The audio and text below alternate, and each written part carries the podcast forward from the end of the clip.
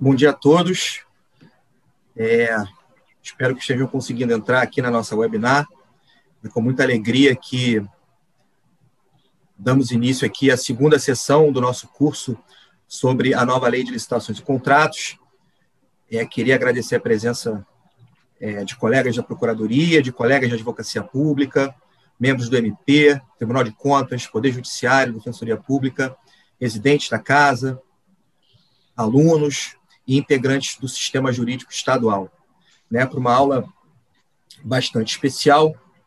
É, nessa sessão, nós teremos a contribuição, a colaboração de dois grandes nomes do direito administrativo da Procuradoria-Geral do Estado, doutor Aline Almeida e doutor Bruno Bocchimpani, é, para falar sobre dois temas importantíssimos para quem lida é, com o dia a dia das contratações públicas, a fase preparatória da licitação e também né, o parecer jurídico né, fundamental para o controle interno da legalidade da contratação, do processo licitatório.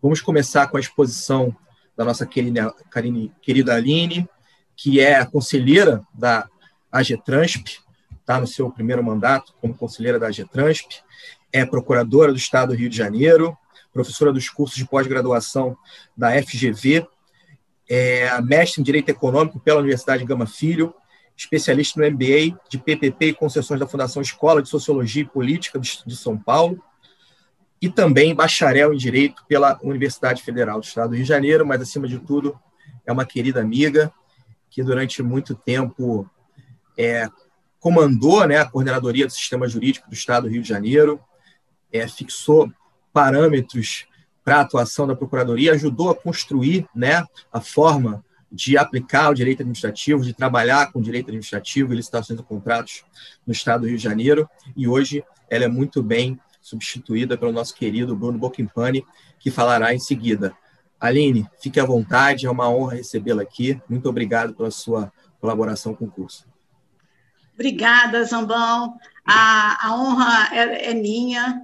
É, assim, é uma enorme alegria poder ter essa oportunidade de discutir com você esse tema tão caro para a gente, que são as contratações e licitações. Eu que venho trabalhando nesse, nesse, nesse tema desde 94, é uma alegria. É, a gente está com uma expectativa de uma nova lei.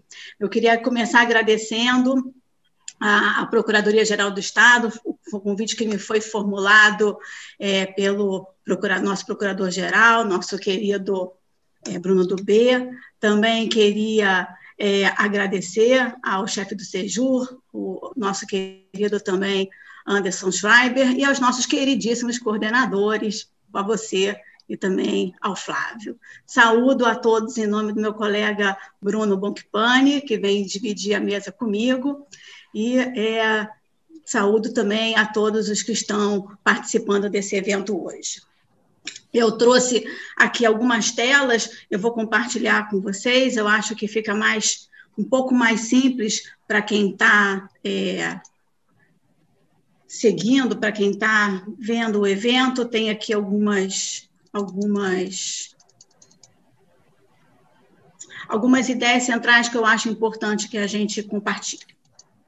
Então, vou começar dizendo o que, o que eu acredito que a maioria daqui já saiba, mas é sempre bom a gente imaginar que tem alguém que está lidando com esse tema pela primeira vez. Então, o que, que é a fase preparatória das contratações, que é o tema que me traz hoje aqui? Nada mais é do que aquela chamada fase interna das licitações, que a gente chamava, na época da Lei 8.006, de fase interna. Então, compreende todas aquelas fases necessárias para a definição completa do objeto, todos aqueles atos preparatórios para que se chegue na concretização de um objeto que vai dar ensejo a uma futura licitação. Então, tudo que antecede o, o, edital, ou um instrumento convocatório, ou no caso de celebração do contrato, quando for uma contratação é, direta, né? quando não houver licitação. Então, tudo que envolva modelagem do objeto, avaliação da estimativa do valor da contratação, elaboração do edital e do contrato e a avaliação da sua juridicidade. Então, quando é que a fase preparatória deve ser observada. A fase preparatória, pessoal, deve ser observada em qualquer contratação.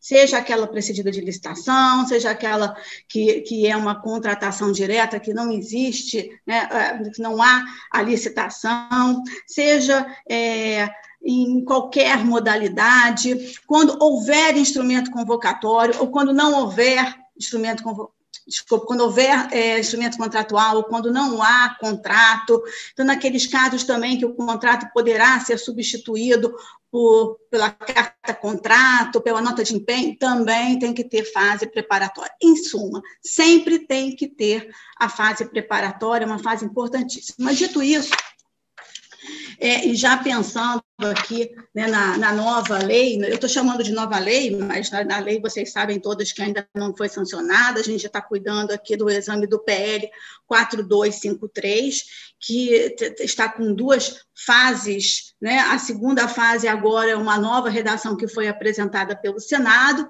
mas ainda não temos uma expectativa. Mas eu talvez me traia e chame esse PL de nova lei, feito o registro, vocês é, acompanhem como um, um, projeto de lei. Essa minha apresentação aqui, ela vai ter assim dividido em duas fases. A primeira, eu vou trazer algumas reflexões gerais, algumas ideias de preceitos que a gente que a gente tem que lidar na fase das da, na fase preparatória das licitações. E no segundo momento, a gente vai discutir especificamente um pouco mais o procedimento, quais são esses elementos da fase preparatória. Mas o fato, gente, é que nós, nós todos que estamos lidando com esse projeto de lei, a gente tem algumas perguntas, né, que a gente fica se fazendo. Afinal de contas, a lei que vai ser é, sancionada, ela vai ser mais detalhista, vai ser, vai impor mais obrigações administrativas administração pública em comparação com o sistema em vigor. A lei é realmente mais avançada e moderna no que se refere à fase preparatória. Na sessão passada foi dito muito que essa lei não era a lei dos sonhos da gente, que não era uma lei disruptiva, mas afinal de contas, ela, apesar disso, no que se refere à fase preparatória, a gente vai viver um mundo novo, esse mundo vai ser mais complexo, vai ser mais difícil, como vai ser a vida dos agentes que trabalham com licitação, como vai ser a vida do servidor, mais fácil ou mais difícil, né? Que procedimento é esse? Então, então, são esses temas, é, são essas perguntas, essas, essas reflexões que eu quero dividir com vocês e vamos saber se, no final das contas, se eu consigo responder essas, essas questões aqui, ou ao menos trazer para vocês essas reflexões. Bem, apesar, gente, isso é bem importante, já foi dito também na sessão passada, a gente tem que olhar a nova lei, quando ela for sancionada, a partir do novo mundo. Temos que tentar nos desapegar completamente desse mundo passado e consolidar novos preceitos, novos princípios, novas formas de, de, de pensar para que, é, sob o novo manto, seja realmente uma nova lei mas é impossível que nesse momento inicial a gente não faça uma comparação com o sistema que está em vigor. Então, eu já começo a fazer essa, essa, é, essa avaliação inicial para que depois a gente prossiga e veja a lei. É, essa, a fase preparatória, na forma que ela está modelada no projeto de lei, ela acaba sendo um marco muito importante. Primeiro porque, gente, nem a Lei 866, nem a Lei do Pregão 10.520, nem a Lei do RDC 12642 indicavam essa, essa fase, essa etapa preparatória de um modo autônomo e sistematizado. Né, se vocês se lembrarem lá da Lei 866, está lá no artigo 38, é, no caput do artigo 38, os elementos que devem estar contidos no processo de licitação. E ali tinha, no máximo, a indicação do objeto, é, a autorização pela autoridade competente, tinham pouquíssimos elementos. A gente, então, está saindo de um mundo mundo em que a fase preparatória não era assim uma, uma questão primordial para a lei. A lei já começava a tratar da licitação como se já houvesse um objeto modelado, pronto, acabado, pensado. É, a lei não, não, não atingia, portanto, essa fase inicial da reflexão e da ponderação do que vamos contratar, ao contrário dessa lei. Então, isso é bem importante. A gente, e a 10.520 e a 12.462 também, mencionavam lá a fase preparatória, até essa, essa expressão né, da fase preparatória da licitação, uma coisa mais moderna, veio, veio é, com a ideia do pregão, antes não se tinha, se falava fase interna mesmo da licitação, mas é, o fato é que essas normas não, não indicavam de uma forma assim, autônoma e sistematizada a fase preparatória. Mas a gente não pode dizer que isso é uma inovação absoluta nas nossas vidas. Porque, apesar dessas normas não tratarem de uma forma sistematizada e esquematizada da fase preparatória, já se adotavam boas práticas administrativas, já se adotavam é, é, aqui falando do Estado do Rio de Janeiro, uma ideia é, pautada nas instruções normativas da União Federal, que já estabelecia ideias também preceitos da fase preparatória, é, são, se aplicava já ideias retratadas pela doutrina, já se aplicavam é, manuais de contratação, decisões do Tribunal de Contas da União, e aqui, especificamente no estado do Rio de Janeiro, eu acho que a gente vai ter poucas novidades. Quer dizer, temos uma bom, boas, duas boas novidades bombásticas, mas fora isso, eu vejo assim com muita tranquilidade essa fase preparatória no estado do Rio de Janeiro.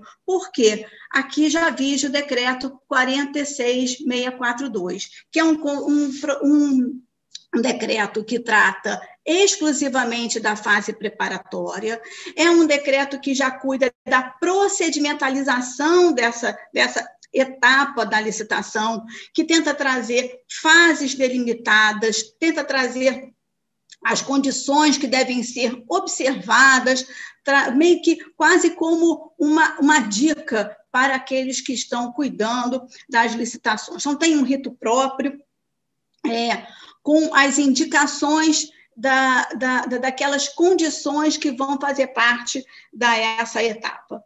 É, então, eu acredito aqui que, para a gente do Rio de Janeiro, essa nova maneira da gente olhar a fase preparatória não vai ser um choque em si. A gente já está treinado a olhar, a, a, a, a, se preocupar com essa, essa fase preparatória. O Estado do Rio de Janeiro já tem um cuidado especial, então acredito que isso não sirva como um, a gente pensar é, num novo mundo. Mas o fato é que realmente a lei ela é detalhista. É uma lei que na fase que se refere à fase preparatória, estabelece várias condições, várias formas de agir. Ela é uma lei que ela não dá muito espaço para é, o, o, o, administrador ou o gestor da contratação, ou se a gente pensar no ao poder executivo. Eu acho que nessa fase preparatória é uma lei que é, é, pensa muito, muito em detalhes. Agora, eu acho que aqueles que já lidam com a, as licitações, já têm uma familiaridade com, com o tema, não vão é, ter tanta dificuldade assim. Embora é, essa lei, para mim, ela pareça assim, meio que um, um, uma lei livro de direito administrativo. Não sei se todos vocês tiveram essa impressão. É, tem um, parece assim que tem uma, né, um ar assim doutrinário, um ar assim que pegou um livro de direito administrativo e trouxe as lições para cá. É, então, para dar um exemplo para vocês dessa, desse caráter doutrinário e um caráter detalhista, eu trouxe dois dispositivos, um até o parágrafo único, que a gente vai usar bastante aqui em várias situações, vamos, eu vou toda hora mencionar esse dispositivo, então eu vou dar uma lida aqui muito rápida para a gente já ter uma ideia do que, do que vem pela frente. Então, o parágrafo único do artigo 11 diz o seguinte a alta administração do órgão ou entidade, é responsável pela governança das contratações e deve implementar processos e estruturas, inclusive de gestão de riscos e controles internos, para avaliar, direcionar e monitorar os processos licitatórios e os respectivos contratos, com o intuito de alcançar os objetivos estabelecidos no caput desse artigo, essa hora que eu adoro. Promover um ambiente íntegro e confiável, assegurar o alinhamento das contratações ao planejamento estratégico e às leis orçamentárias e promover eficiência, efetividade e eficácia em suas contratações. Então, gente, é, me parece assim, né, que eu estou lendo alguma, algum, algum livro de direito administrativo que vem trazendo vários, vários preceitos, várias ideias. Não é que a ideia não seja boa, mas talvez quem não. O, o, o, servidor lá da área prática, que não seja do jurídico, ele pode ser que tenha uma dificuldade para entender a lei. E o papel da lei é ser simples, é, é estabelecer condutas né, objetivas e não talvez valoração para quase tudo. O objetivo da lei é que ela seja genérica, tenha uma abstração, parâmetros gerais para que o gestor público possa aplicá-la, preenchendo as lacunas. Então, é, essa é, é, assim a minha primeira crítica com relação à, à, à lei como um todo, mas também com relação à fase preparatória.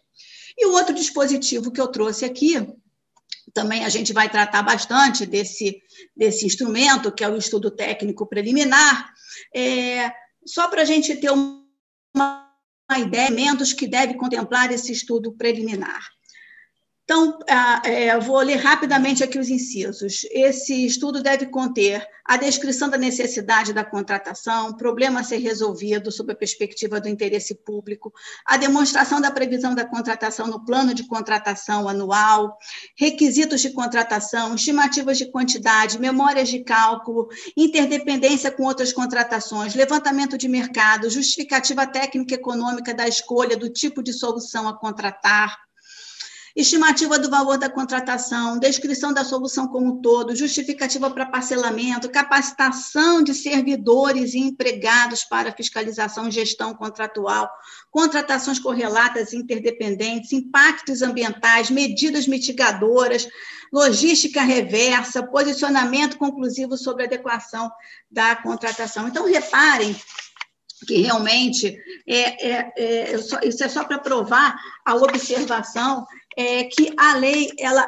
é excessivamente, talvez, detalhista. Mas, apesar disso, a lei tem um mérito muito, muito, muito grande.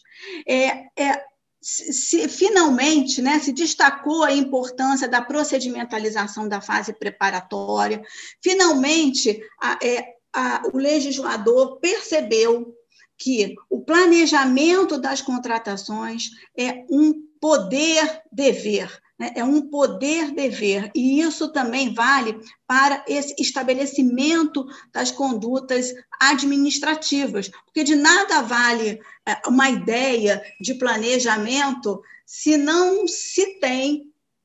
É, se não se tem é, uma, uma, uma indução específica para o planejamento. E se há uma palavra que bem importante que a gente pode é, destacar nessa lei como uma inovação, gente, eu, eu, eu, eu faço, coloco todas as luzes no planejamento. Eu acho que essa é a verdadeira diferença e o verdadeiro mérito desse projeto de lei. Bem, mas por que, que então a, a fase, essa fase da procedimentalização é tão importante? Porque ela padroniza a forma de se é, pensar em fase preparatória. Como eu disse, no estado do Rio de Janeiro, isso não é um problema, mas não é um problema recente. Né? A, a, a, foi um problema durante muito tempo.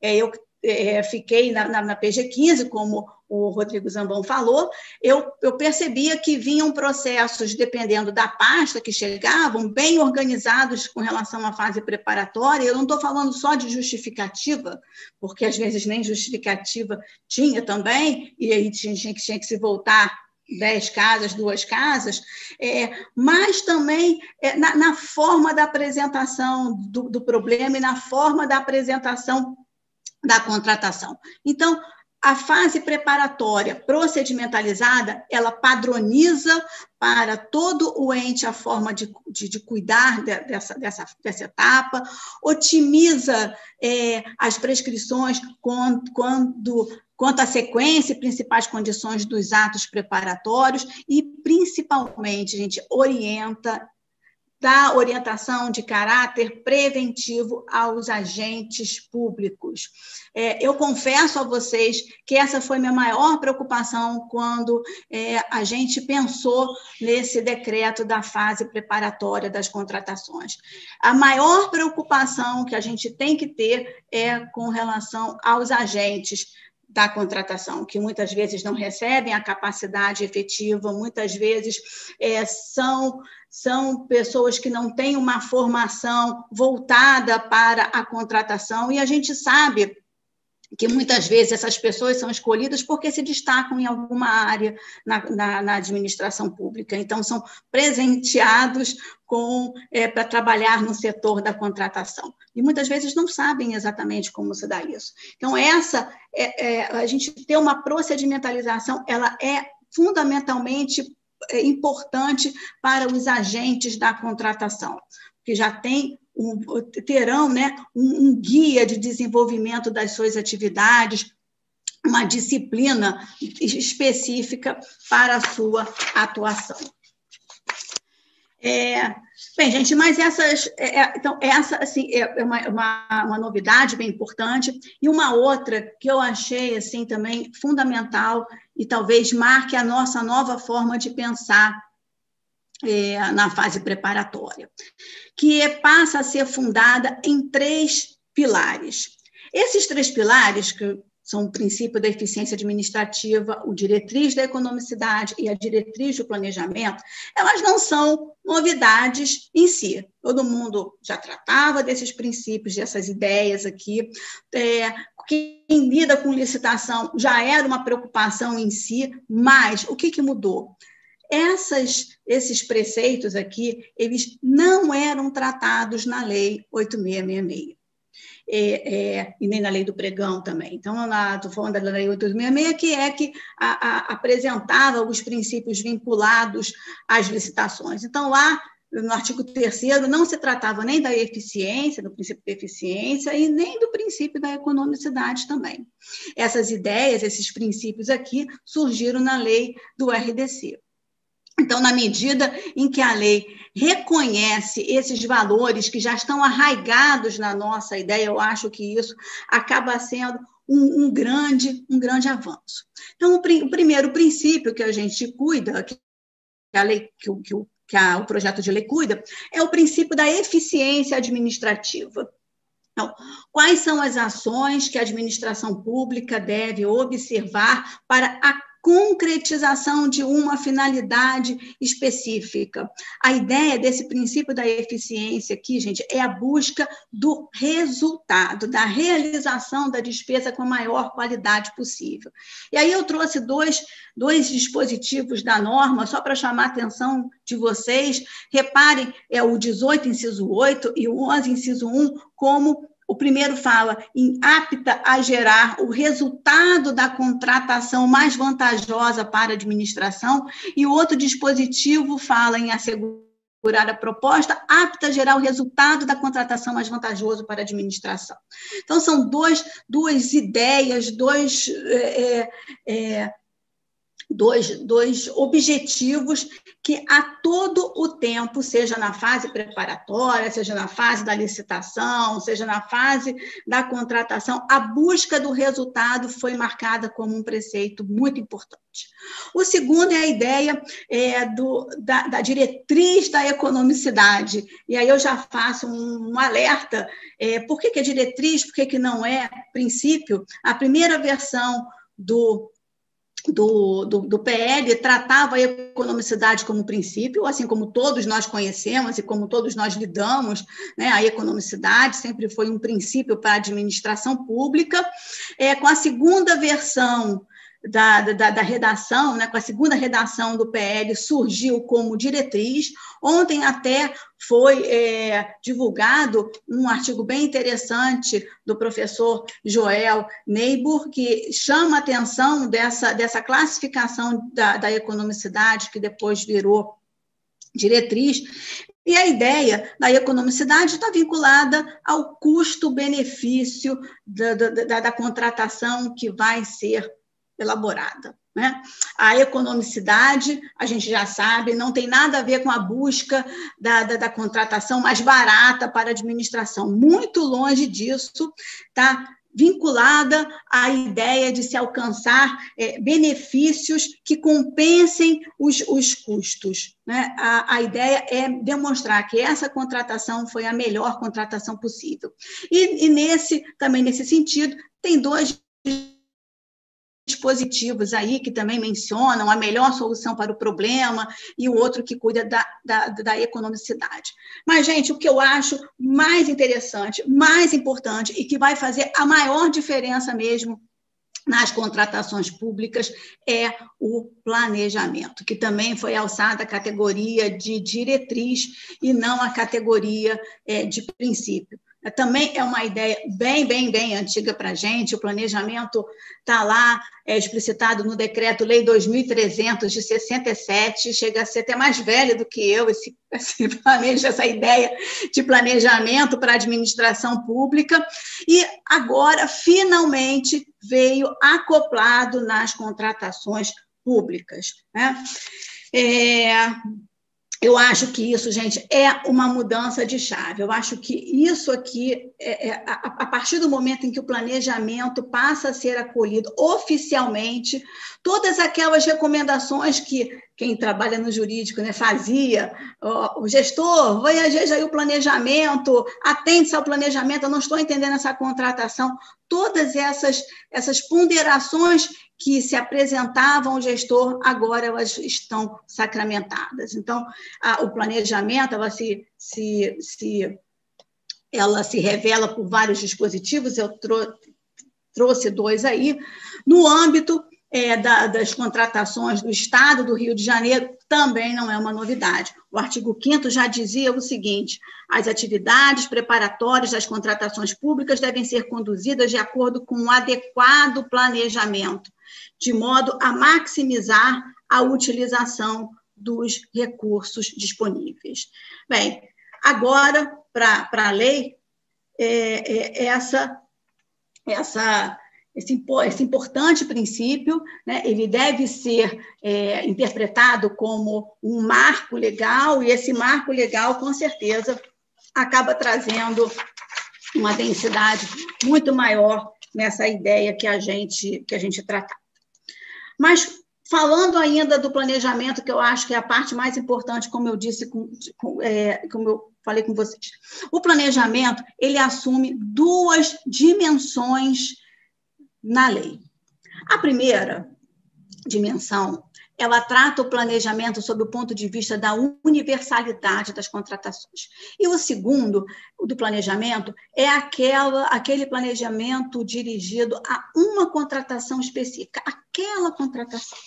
Então, também é, é, é bem importante a gente perceber qual é a diferença e como que isso é, é, é, é a gente pode lidar com, com, com esse, essa organização administrativa quando a gente cuida de, é, de planejamento. Então, sobre a primeira dimensão, a lei consolida as ideias de estratégia, de políticas e de processos.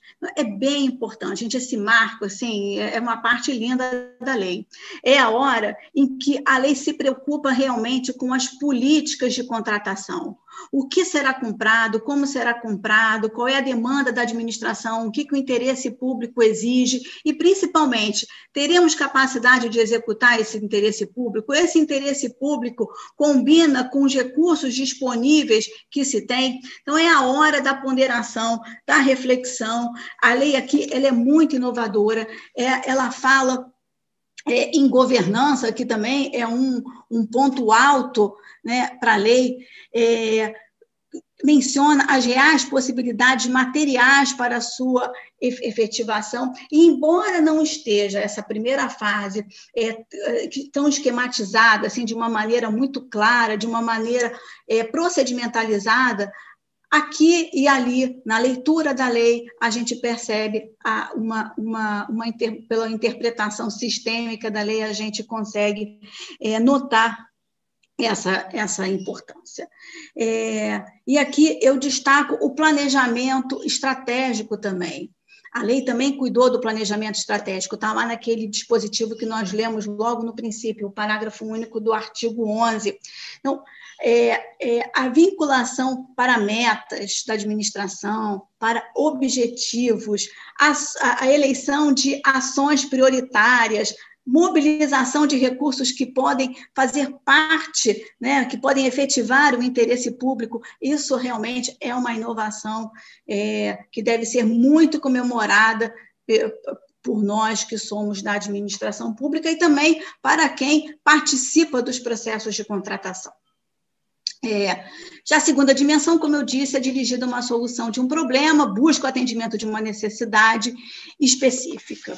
É, falando um pouquinho também, ainda mais é, no, no, planejamento, então, nessa primeira dimensão, nessa dimensão da universalidade. A gente trabalha com três instrumentos: o plano de contratação anual, as leis orçamentárias e a estruturação administrativa de pessoal. Esses três instrumentos eles são mencionados pela lei, ainda que de uma forma não sistematizada, como eu disse. Eu vou começar pelo segundo, porque eu tenho uma tela especial para o plano de contratação anual.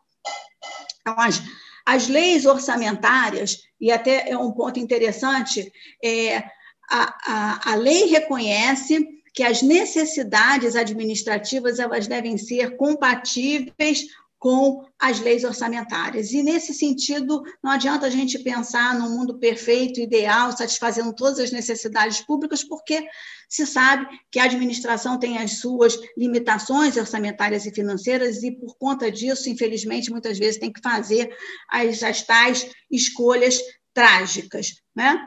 Então, é, mas é importante esse apontamento aqui com, no, que se refere às leis orçamentárias. E o outro ponto também é a estruturação administrativa de pessoal, que é uma obrigação que está associada à alta administração da é, alta administração. Então, quem são essas pessoas? Como vão ser organizadas essas pessoas que vão, vão estruturar as, as licitações públicas. Quem são esses servidores? Como é que eles vão ser divididos? Como é que eles vão ser tratados? Então, é uma política de pessoal aplicada para as contratações. E esse também é um ponto bem importante para se pensar.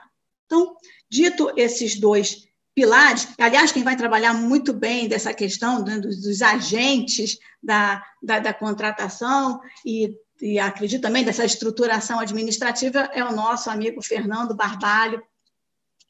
É, e vou deixar para ele cuidar, querendo, meu objetivo aqui é trazer preceitos gerais. Então, Vamos ao plano de contratação anual, que é a revelação, assim, eu acho que é a revelação do ano.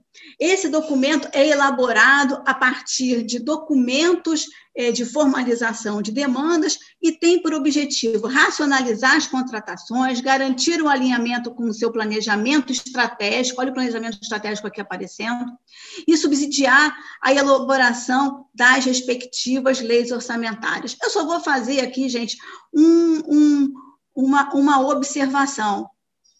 É, eu fiquei pensando que deveria ser o contrário. Eu deveria ser fiquei pensando que não é o plano de contratação anual que vai subsidiar a elaboração das leis orçamentárias. Eu imagino que é a partir da lei orçamentária é que a administração vai poder elaborar o seu plano de contratação anual. Afinal de contas, os recursos não são infinitos. Não adianta a gente pensar num plano de contratação que seja lindo, perfeito, mas que não caiba no orçamento da administração. Não vai combinar, não vai dar certo. Então, é, é, esse plano é, de contratação anual está é, diretamente vinculado à ideia da governança das contratações públicas e por isso ela é tão é, inovadora. Né? Então, é uma ideia associada às políticas de contratação. E envolve também processos decisórios. O que será adquirido, o que será contratado, como que a administração pública vai dar conta disso. É, temos está, é, é, essas contratações estão alinhadas às metas da administração, é, existe é, uma, um, elenco de prioridades, qual as prioridades prioritárias serão realmente atendidas. Né? Então, esse plano é, de contratação anual está vinculado é, diretamente à ideia de eficiência. Não basta só a administração ter um plano, ter ideias na cabeça, mas como que elas vão ser executadas, que políticas públicas vão ser é, é, receber o signo da, da prioridade.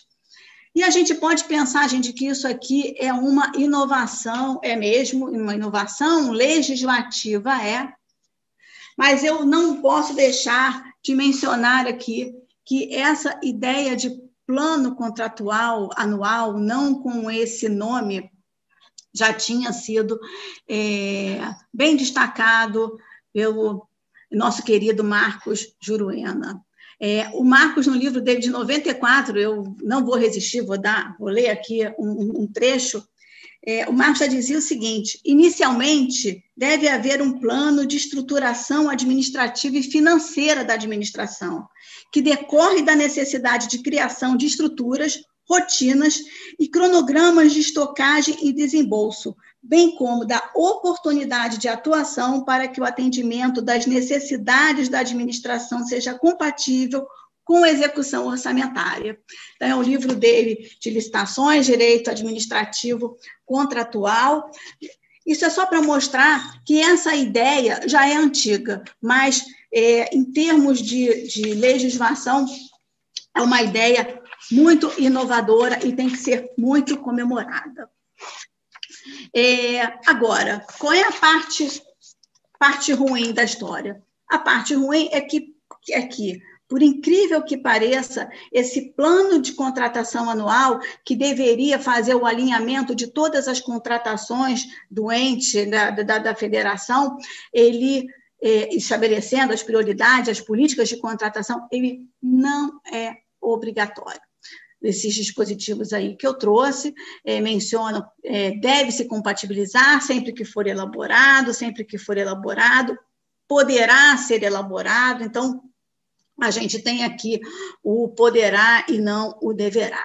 É, isso é um atraso? Gente, em termos, o que, que eu acho que o legislador quis promover aqui? A ideia do plano da, de contratação anual. Então, eu acho que vai ser um daqueles casos que é, entra a novidade não como uma obrigação da administração pública, mas sim como um vetor importante a ser observado, e com o passar do tempo, a própria interpretação e aplicação da lei faz com que isso seja é, obrigatório. Eu acredito que esse seja é, é, é, o objetivo da norma.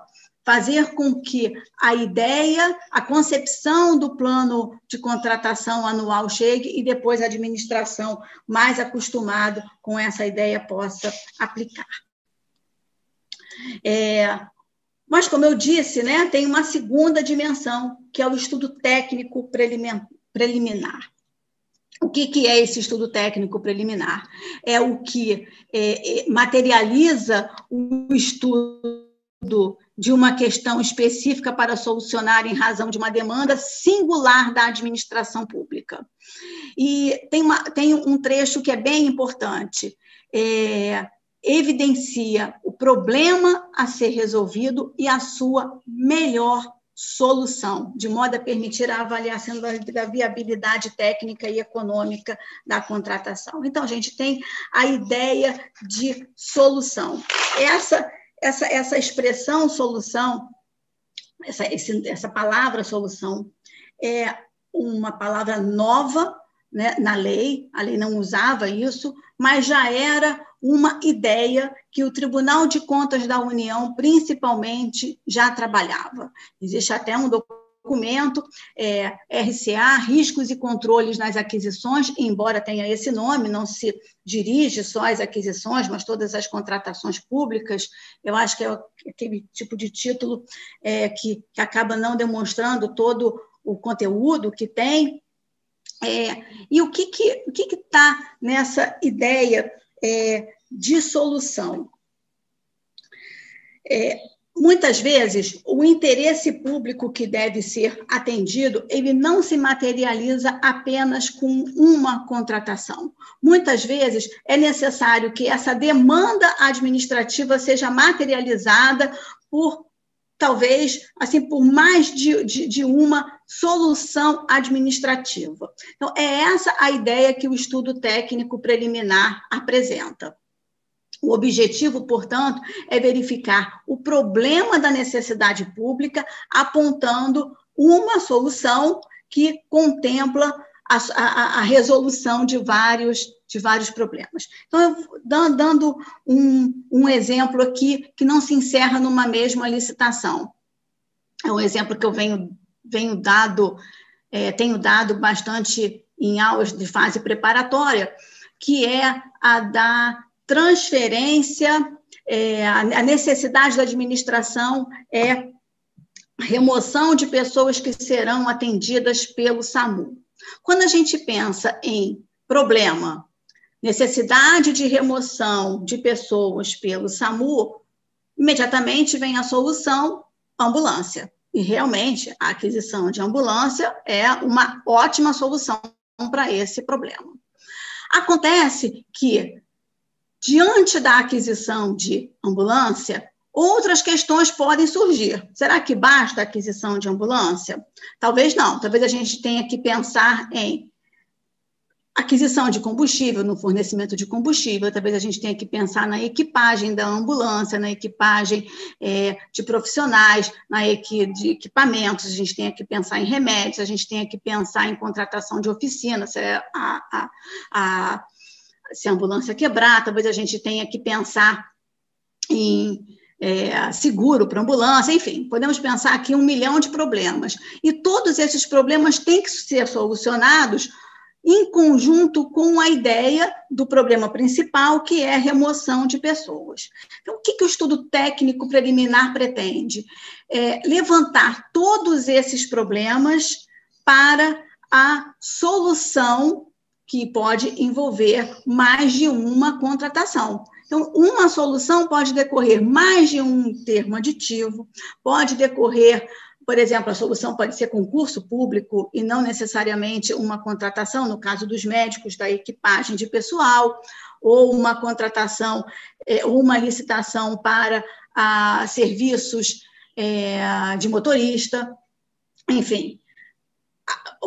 A ideia é que a partir do momento em que há reflexão da necessidade da administração, se formate um documento que contemple todas as soluções. E aqui fica muito associada a ideia de eficiência, que nós já tratamos, mas também uma, uma outra ideia, que é da eficácia. E como é que eu vejo eficácia aqui na lei? A gente que, que estuda direito administrativo, né, enfim, os advogados tendem a ver eficácia como a capacidade de produzir efeitos jurídicos. Mas a lei toda hora fala de eficácia e aqui no estudo técnico preliminar também. Eu acho que nesse caso aqui, a, a ideia eficácia está muito mais vinculado à forma em que o TCU cuida de eficácia que também acaba sendo um subprincípio da eficiência, mas é uma solução idealizada, aquela que efetivamente é, está associada ao bom desempenho do resultado daquela contratação. Então, é, é, é, é importante é, é, chamar atenção para esse ponto.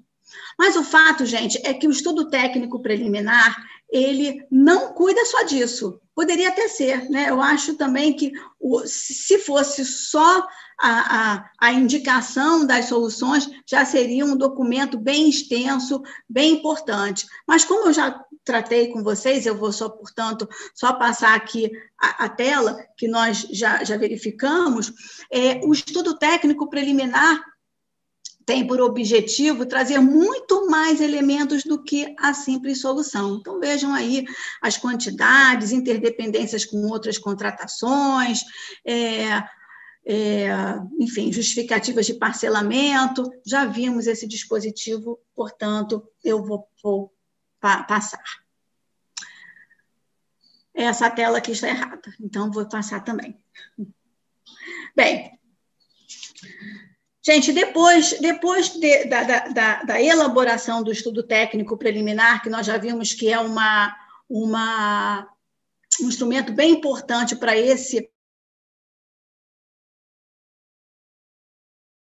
específico, então, o planejamento para aquela licitação. Então, vamos entrar aqui já no, nos, nas outras etapas é, da fase preparatória, que se inicia, então, com o estudo preliminar.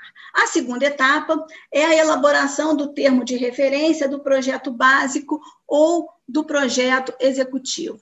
Aqui não tem muita novidade, é, a lei ela continua é, é, retratando os elementos que devem estar contidos nesses elementos aqui, e eu só faço uma observação.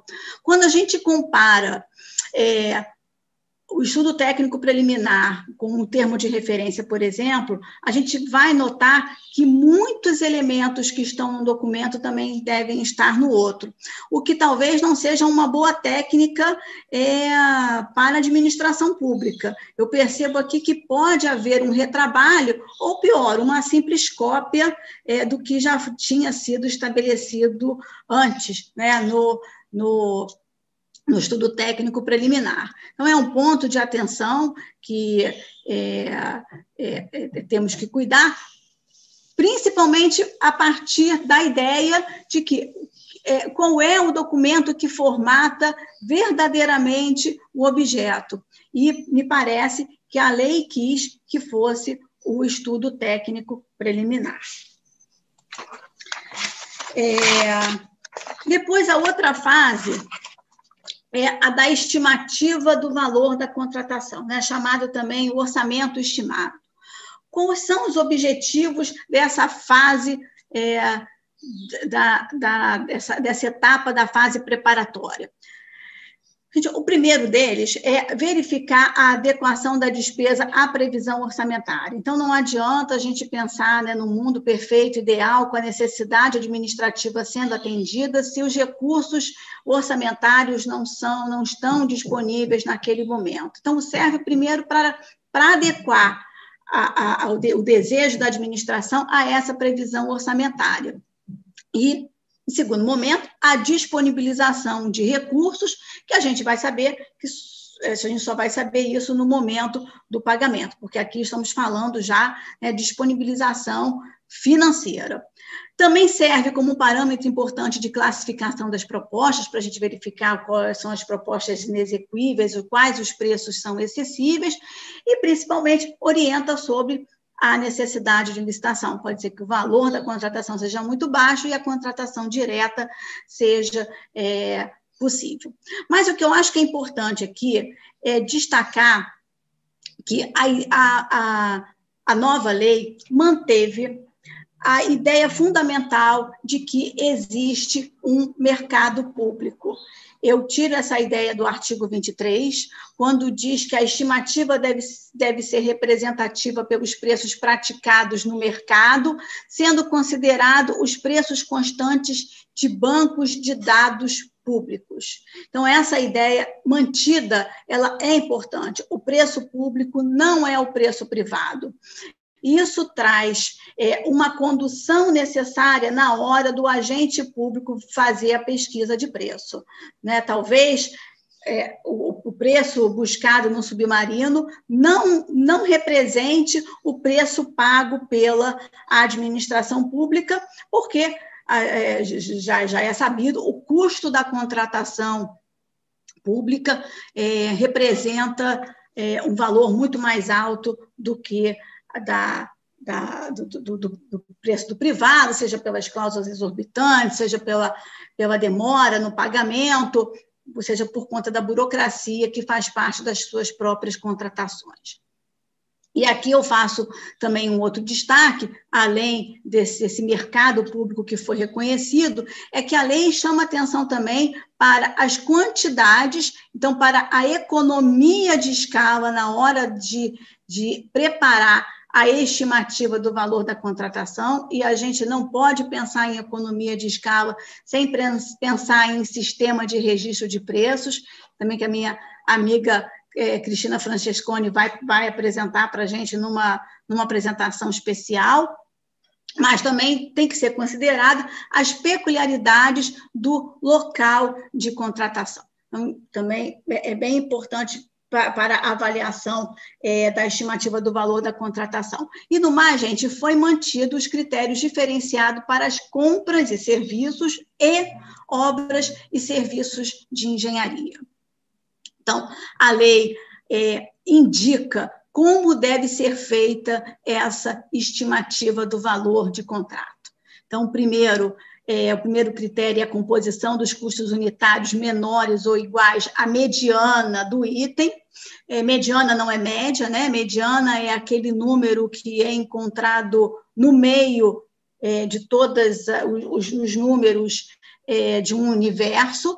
Então, qual é o número que está no meio? A gente vai é, é, a gente vai destacando os números que estão nas pontas até sobrar um, então esse é o valor da, da mediana, que não é média.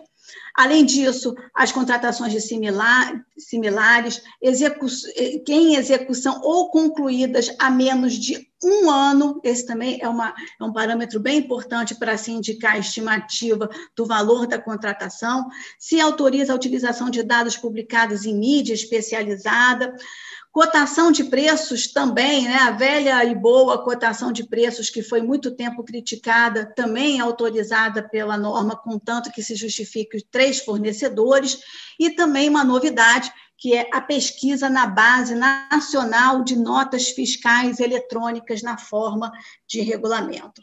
Gente, aqui no âmbito do Estado do Rio de Janeiro, eu não vejo muita novidade. O decreto estadual já estabelece critérios são critérios parecidíssimos com esse aqui. Já se usava é, os preços do SIGA como uma referência. É, então, apesar da, da, da, da, fase da estimativa do valor da contratação vir mais detalhado, eu acredito é, que essa, essa não vai ser uma dificuldade né, do Estado do Rio de Janeiro, gerando assim um baixo impacto. Bom, no que se refere a obras e serviços de engenharia, menos novidades ainda tem. Continua é, sendo é, uma, uma, vinculação adoção do ciclo e do SINAP, acaba sendo autorizada no estado do Rio de Janeiro o EMOP, porque a lei menciona a adoção de outros sistemas de custos, valendo a observação que já se aplica no estado do Rio de Janeiro, a todo momento em que no, no momento em que for é, utilizado na contratação recursos federais, esses sistemas são os preços federais, né? a não ser que o, o, o, o convênio que disponibilize a, a esses recursos autorize o sistema de custos da EMOP. E se utiliza dados em mídia especializada, contratações similares e também pesquisa na base de, de notas fiscais.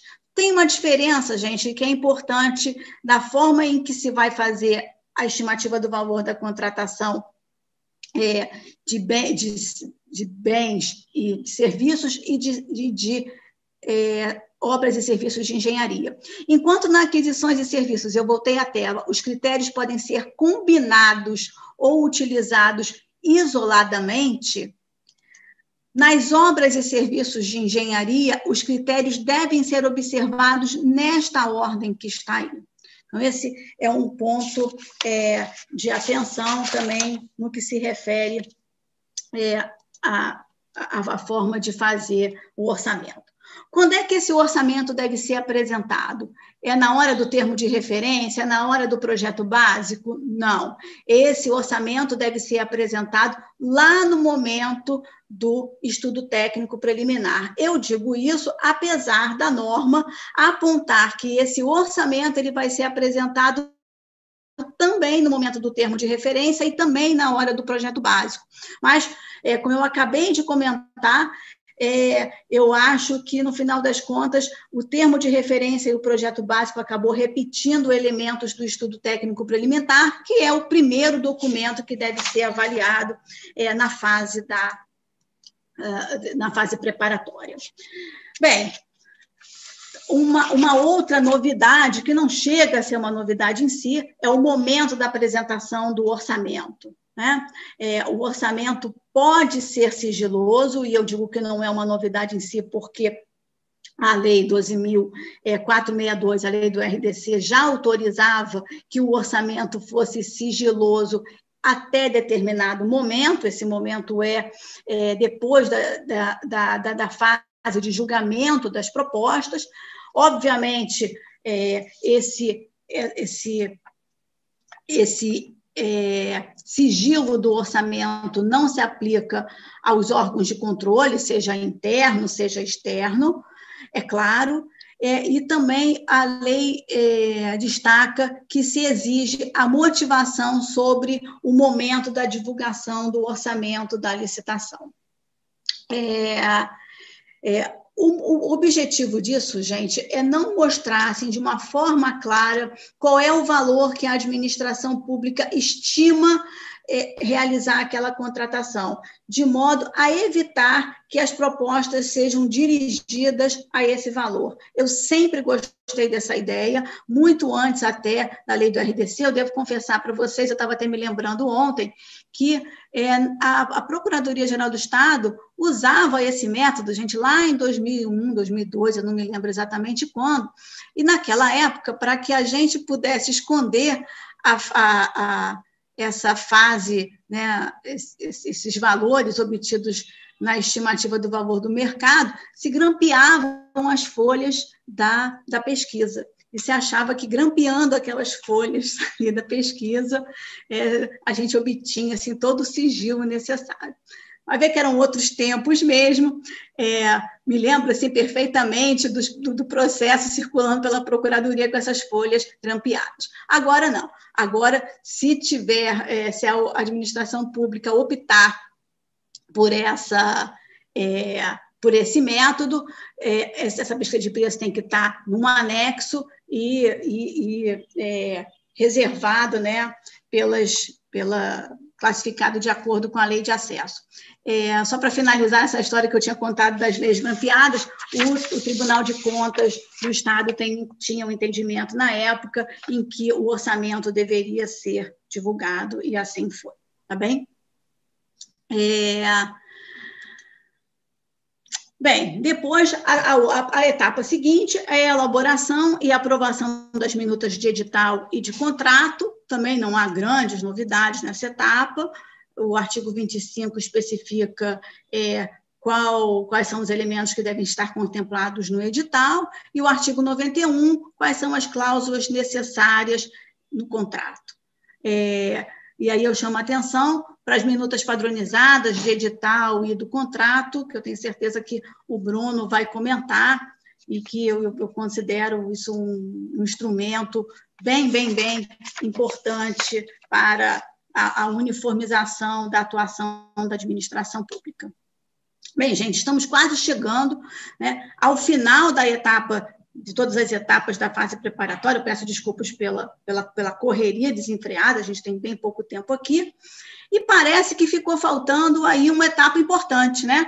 A confirmação da adequação da despesa à lei orçamentária anual. Reparem que eu não falei nesse processo, já estamos ali na fase de elaboração do edital, a segunda fase já vai ser a aprovação pela assessoria jurídica, que é, o, o, Bruno vai falar em seguida sobre o parecer, e eu não comentei nada sobre indicação de recursos orçamentários, verificação da adequação orçamentária e financeira, autorização da despesa pelo, pelo ordenador de despesa, a reserva orçamentária depois da autorização, não falei nada disso. É, realmente, não falei porque a lei não cuida desse, desse, desse momento de contratação. É, desse, desse momento orçamentário dessa etapa da autorização é, da, da, despesa. É, isso é um erro da lei? Não é um erro em si, gente, isso não é um erro grave. Né? A gente tem que lembrar que esses elementos aí, eles não fazem parte da contratação, eles são elementos da despesa administrativa que tem normas próprias, a 4.320 é a norma geral, que vai cuidar da, da, dessa fase aí da, da autorização orçamentária.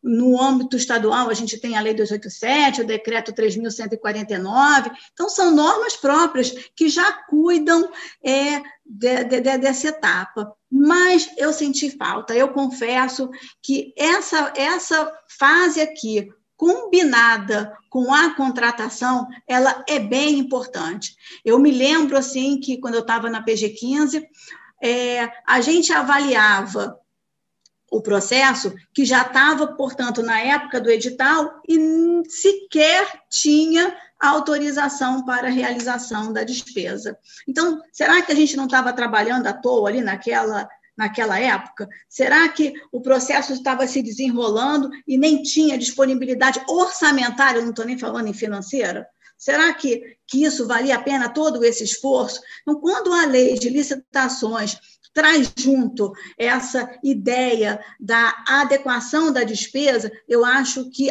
acende um alerta importante. Agora, gente, é bem verdade que eu estou falando isso, talvez pensando num processo de papel, talvez num processo eletrônico de contratação, essa etapa aqui, ela bloqueia a continuação das outras. Eu acho que até que isso seria bem importante para se pensar, tá? Então, é, a, como é que está a disponibilidade, a questão da disponibilidade orçamentária? Ela está diferida para a fase que antecede a celebração do contrato. Então, eu trouxe aí algum, alguns dispositivos que a gente pode comprovar, o artigo 71, inciso 4, diz o seguinte, é, quais documentos devem instruir o processo à contratação direta? A demonstração da compatibilidade da previsão de recursos orçamentários com o compromisso a ser assumido. Em compensação, olha que o 105 diz: a administração deverá testar no início da contratação. Então, joga lá, depois, quando está tudo pronto.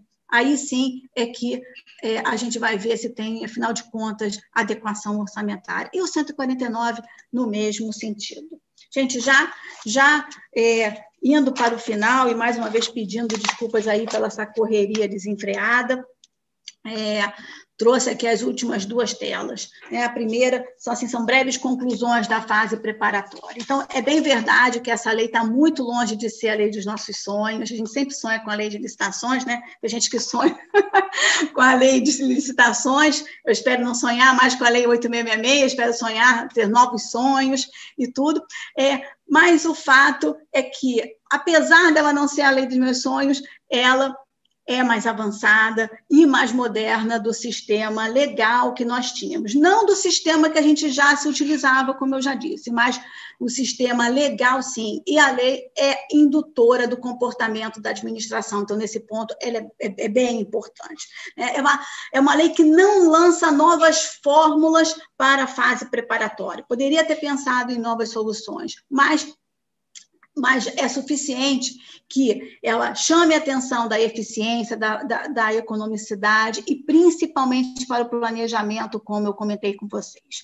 Também a, a procedimentalização e sistematização. Então, embora, gente, a lei não esteja organizada tá, nessa forma que eu, que eu estabeleci as etapas, que eu tentei mostrar aqui, esse realmente é uma crítica que eu faço, poderia ter sido é, um pouquinho melhor sistematizada. A lei ia ser um pouco é, desorganizada estruturalmente nesse aspecto. Mas, para o bom entendedor, dá para dá compreender quais são as etapas, e bom entendedor, e para quem também já é experiente no assunto, quem já tratou com licitação, vai saber quais são as etapas é, da licitação. Gente, é um desafio, portanto, aprender a nova lei, mas também, de uma certa forma, é, é uma oportunidade, principalmente no que se refere à fase do planejamento, para que a gente consiga construir é, resultados né, mais efetivos, com mais qualidade, com mais eficiência, tudo isso principalmente pautado pela escassez de recursos públicos. Os recursos públicos não são infinitos, nós já sabemos disso. Então, como atender melhor os, os interesses da administração pública? Então, eu vejo que a finalidade dessa lei, na fase preparatória, foi induzir o planejamento né, do, do, do processo, trazendo mais segurança não só para o procedimento em si, mas, sobretudo, como eu disse, para os agentes da administração. E a última tela, eu queria chamar a atenção aqui, que é um momento de reflexão e um momento de dever de casa, é que são os pontos de atenção para o Estado do Rio de Janeiro. Talvez essa ideia aqui se aplique a vários outros entes, mas eu quis chamar a atenção né, do Rio de Janeiro, porque, afinal de contas, esse é um evento da Procuradoria-Geral. Estamos atrasados? Como é que a gente está aí nessa fita? O que, que a gente precisa fazer para que a gente é, se compatibilize com o que determina a lei? Né? É, pensando no, no, decreto da fase preparatória, esse já instituiu uma fase preparatória é, oficialmente, já temos um procedimento a ser observado, é, e eu acho que isso é importante para que a gente perceba que, em princípio, vai ser mais fácil mesmo a gente trabalhar com a ideia de uma fase preparatória, porque, de uma certa forma, o decreto, assim como a lei, já incorpora um sistema que é reflexo das boas práticas administrativas. Mas nós temos que saber, gente, três coisas. Eu acho que são três ações necessárias para que todos nós pensemos no, no, no futuro. E esse futuro não tem muito tempo, né? Temos quase que dois anos para pensar aí, e dois anos já é praticamente amanhã. A primeira, temos que pensar nas competências para o planejamento das contratações do Estado do Rio de Janeiro, e aqui eu estou falando na ideia do planejamento universal. Então, aquela, aquelas ideias de governança, é, funda, é, de governança das contratações, o primeiro passo é nós temos que indicar uma liderança. Nós temos que ter alguém que que, que, que seja apegado a essa ideia de governança, a alguém que traga para si essa responsabilidade da elaboração de um planejamento estratégico, da responsabilidade do alinhamento das metas, dos objetivos, é, é, dos, da, do que pode ser feito, que tenha um alinhamento das metas, enfim, alguém que tenha arraigado a ideia da agenda das contratações, alguém que pense no plano de contratações anuais. Pensado isso, e fazendo o link desse, desse plano anual de contratações com aquilo que o, que o, o o, o, o, orçamento anual autoriza, e as leis orçamentárias, e também a lei de diretrizes orçamentárias e também o plano plurianual, a partir disso, a gente passa para a segunda etapa. Quer dizer, temos também que eleger competências para o planejamento das contratações específicas, aquelas setoriais do Estado do Rio de Janeiro. Então, quem é que no Estado do Rio de Janeiro tem uma competência multidisciplinar? Quem é que é capaz de concentrar em si tem uma estruturação específica, ou deveria ter, uma estruturação capaz de fazer com que todas as contratações mais importantes, ou mais habituais, ou mais rotineiras, e aqui, gente, eu estou falando de contratação de limpeza, contratação de locação de automóvel, contratação, de, de é, aquisição de material de expediente. Todo lugar que eu vou, eu trago como exemplo o contrato de limpeza. Eu adoro o contrato de limpeza. Vocês sabem por que eu adoro o contrato de limpeza? Porque, primeiro, todo mundo faz, e segundo, porque é uma das maiores despesas do Estado do Rio de Janeiro em serviços comuns. Então, assim, a gente tem que ter uma atenção bem é, importante para esse, esse contrato. Ele tem que estar bem formatado, ele tem que estar bem pensado. Agora, precisa todo mundo na administração pública ficar pensando em contrato de limpeza? Talvez não. Talvez uma pessoa só, um órgão só, tenha que pensar nas sujidades e nas suas soluções, não é? Então, temos que ter, sim, uma liderança administrativa nesse ponto. Temos que pensar é, em competências alinhadas ao atendimento das demandas comuns, e eu acho que isso passa pelo sistema de registro de preços. Não há é, tranquilidade no coração de quem trabalha com a licitação e quem não faz registro de preços. Dá muito trabalho? Muito, muito, muito, muito, mas dá muita solução também para todos. Então, eu acho que, sob o ponto de vista do planejamento das contratações, é um ponto a se pensar. E, por fim, é pensar na política da área de pessoal. Então, quem são esses servidores que vão trabalhar com licitações e que já trabalham com licitações? Nós temos recursos humanos qualificados, nós precisamos pensar em capacitação. Esse é um tema muito caro para mim. Quem me conhece, é, eu falei, comentei, falei aqui do, do, Rodrigo, da Cristina, do Fernando Barbalho, são, são pessoas que participaram dos cursos de capacitação de, do, dos servidores. Eu não tenho os números atuais, mas de 2011 a 2018, a Procuradoria-Geral do Estado, com o apoio da, da, da CEPLAG, capacitou mais de 1.200 servidores. Gente, isso é um número muito, muito, muito alto, eu, eu, eu, garanto a vocês. Agora, aonde estão essas pessoas? Aonde estão esses ta talentos? Será que essas pessoas saíram, receberam a, a capacitação e foram embora do Estado? Como que a gente retém essas pessoas? Como que a gente é, aproveita essas pessoas. Nós temos pessoas em quantidade, em qualidade, então esse é importante, uma política na área de pessoal. Não tem mágica da gente pensar em melhoria da, da, da qualidade das nossas contratações, é, sem pensar também numa política diária é, de, da, da área de pessoal. Bem, gente, então, esse eu acho que é o nosso dever de casa principal, isso que nós temos que pensar. Nós temos muitos desafios pela frente, mas também temos grandes oportunidades de melhorar a qualidade das contratações. Temos dois anos, a maratona já começou, é, e, e, e é, fico é, contente, então, portanto, com, com o novo desenho da nova lei em conclusão. É, eu queria é, já finalizando, é, pedir desculpas pela correria desenfreada, eu pensei muita coisa, eu espero que eu não tenha passado muito, muito, muito, muito o horário. É, queria agradecer a todos a, a atenção de vocês e dizer que eu fico à disposição. Muito obrigada. Aline, é, eu queria agradecer pela belíssima exposição, parabenizá-la pela belíssima exposição uma exposição de quem conhece, que trabalhou com, com o assunto, né? quem tem skin in the game, que a gente fala. É, eu queria destacar aqui que um ponto importantíssimo, que a Aline foi é, protagonista é, na elaboração do decreto estadual de fase interna. Ela certamente teve um, um papel importantíssimo é, para o atual estágio de contratações públicas do Estado do Rio de Janeiro, especificamente no que diz respeito a essa disciplina é, de fase interna. Eu fiz diversas anotações aqui é, sobre a sua exposição, é, belíssima exposição. Eu não vou reproduzi-las aqui para não é, comer mais parte é, do tempo aí do Bruno. Nós vamos deixar as perguntas para o final da, da, da exposição do Bruno, tanto as perguntas dirigidas à Aline, como também as perguntas dirigidas ao Bruno. Então, agradecendo mais uma vez pela sua belíssima exposição, Aline. Muito obrigado. Eu passo a palavra para o Flávio.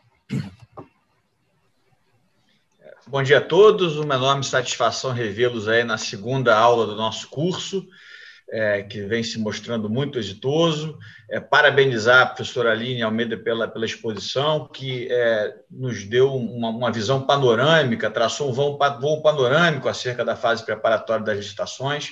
Eu vejo muitas preocupações no chat em relação a como os municípios vão se adaptar a essa nova realidade. De fato, esse é um ponto importante, que talvez imagino eu, é, é, tenha, tenha alguma relação à União. Esse, a gente sabe que esse projeto de lei foi um projeto de lei pensado a partir de estruturas federais e, e muito provavelmente, a, a, União, imagino eu, é, é, pretende dar esse apoio por meio do Portal Nacional de Contratação Pública, com uma série de é, é, instrumentos, enfim, e ações que possam apoiar os municípios. Mas, de fato, essa é uma preocupação que aparece bastante aqui na, é, no chat e, e, e, e, acredito que esse é um, desafio que, que a gente teve aqui já no estado do Rio de Janeiro, quando o decreto saiu, mas que o Estado conseguiu superar, e hoje a, a fase preparatória do, do, do, das contratações aqui no Estado já é uma realidade e vem se mostrando um instrumento para é, é, maximizar a, a, nossa eficiência.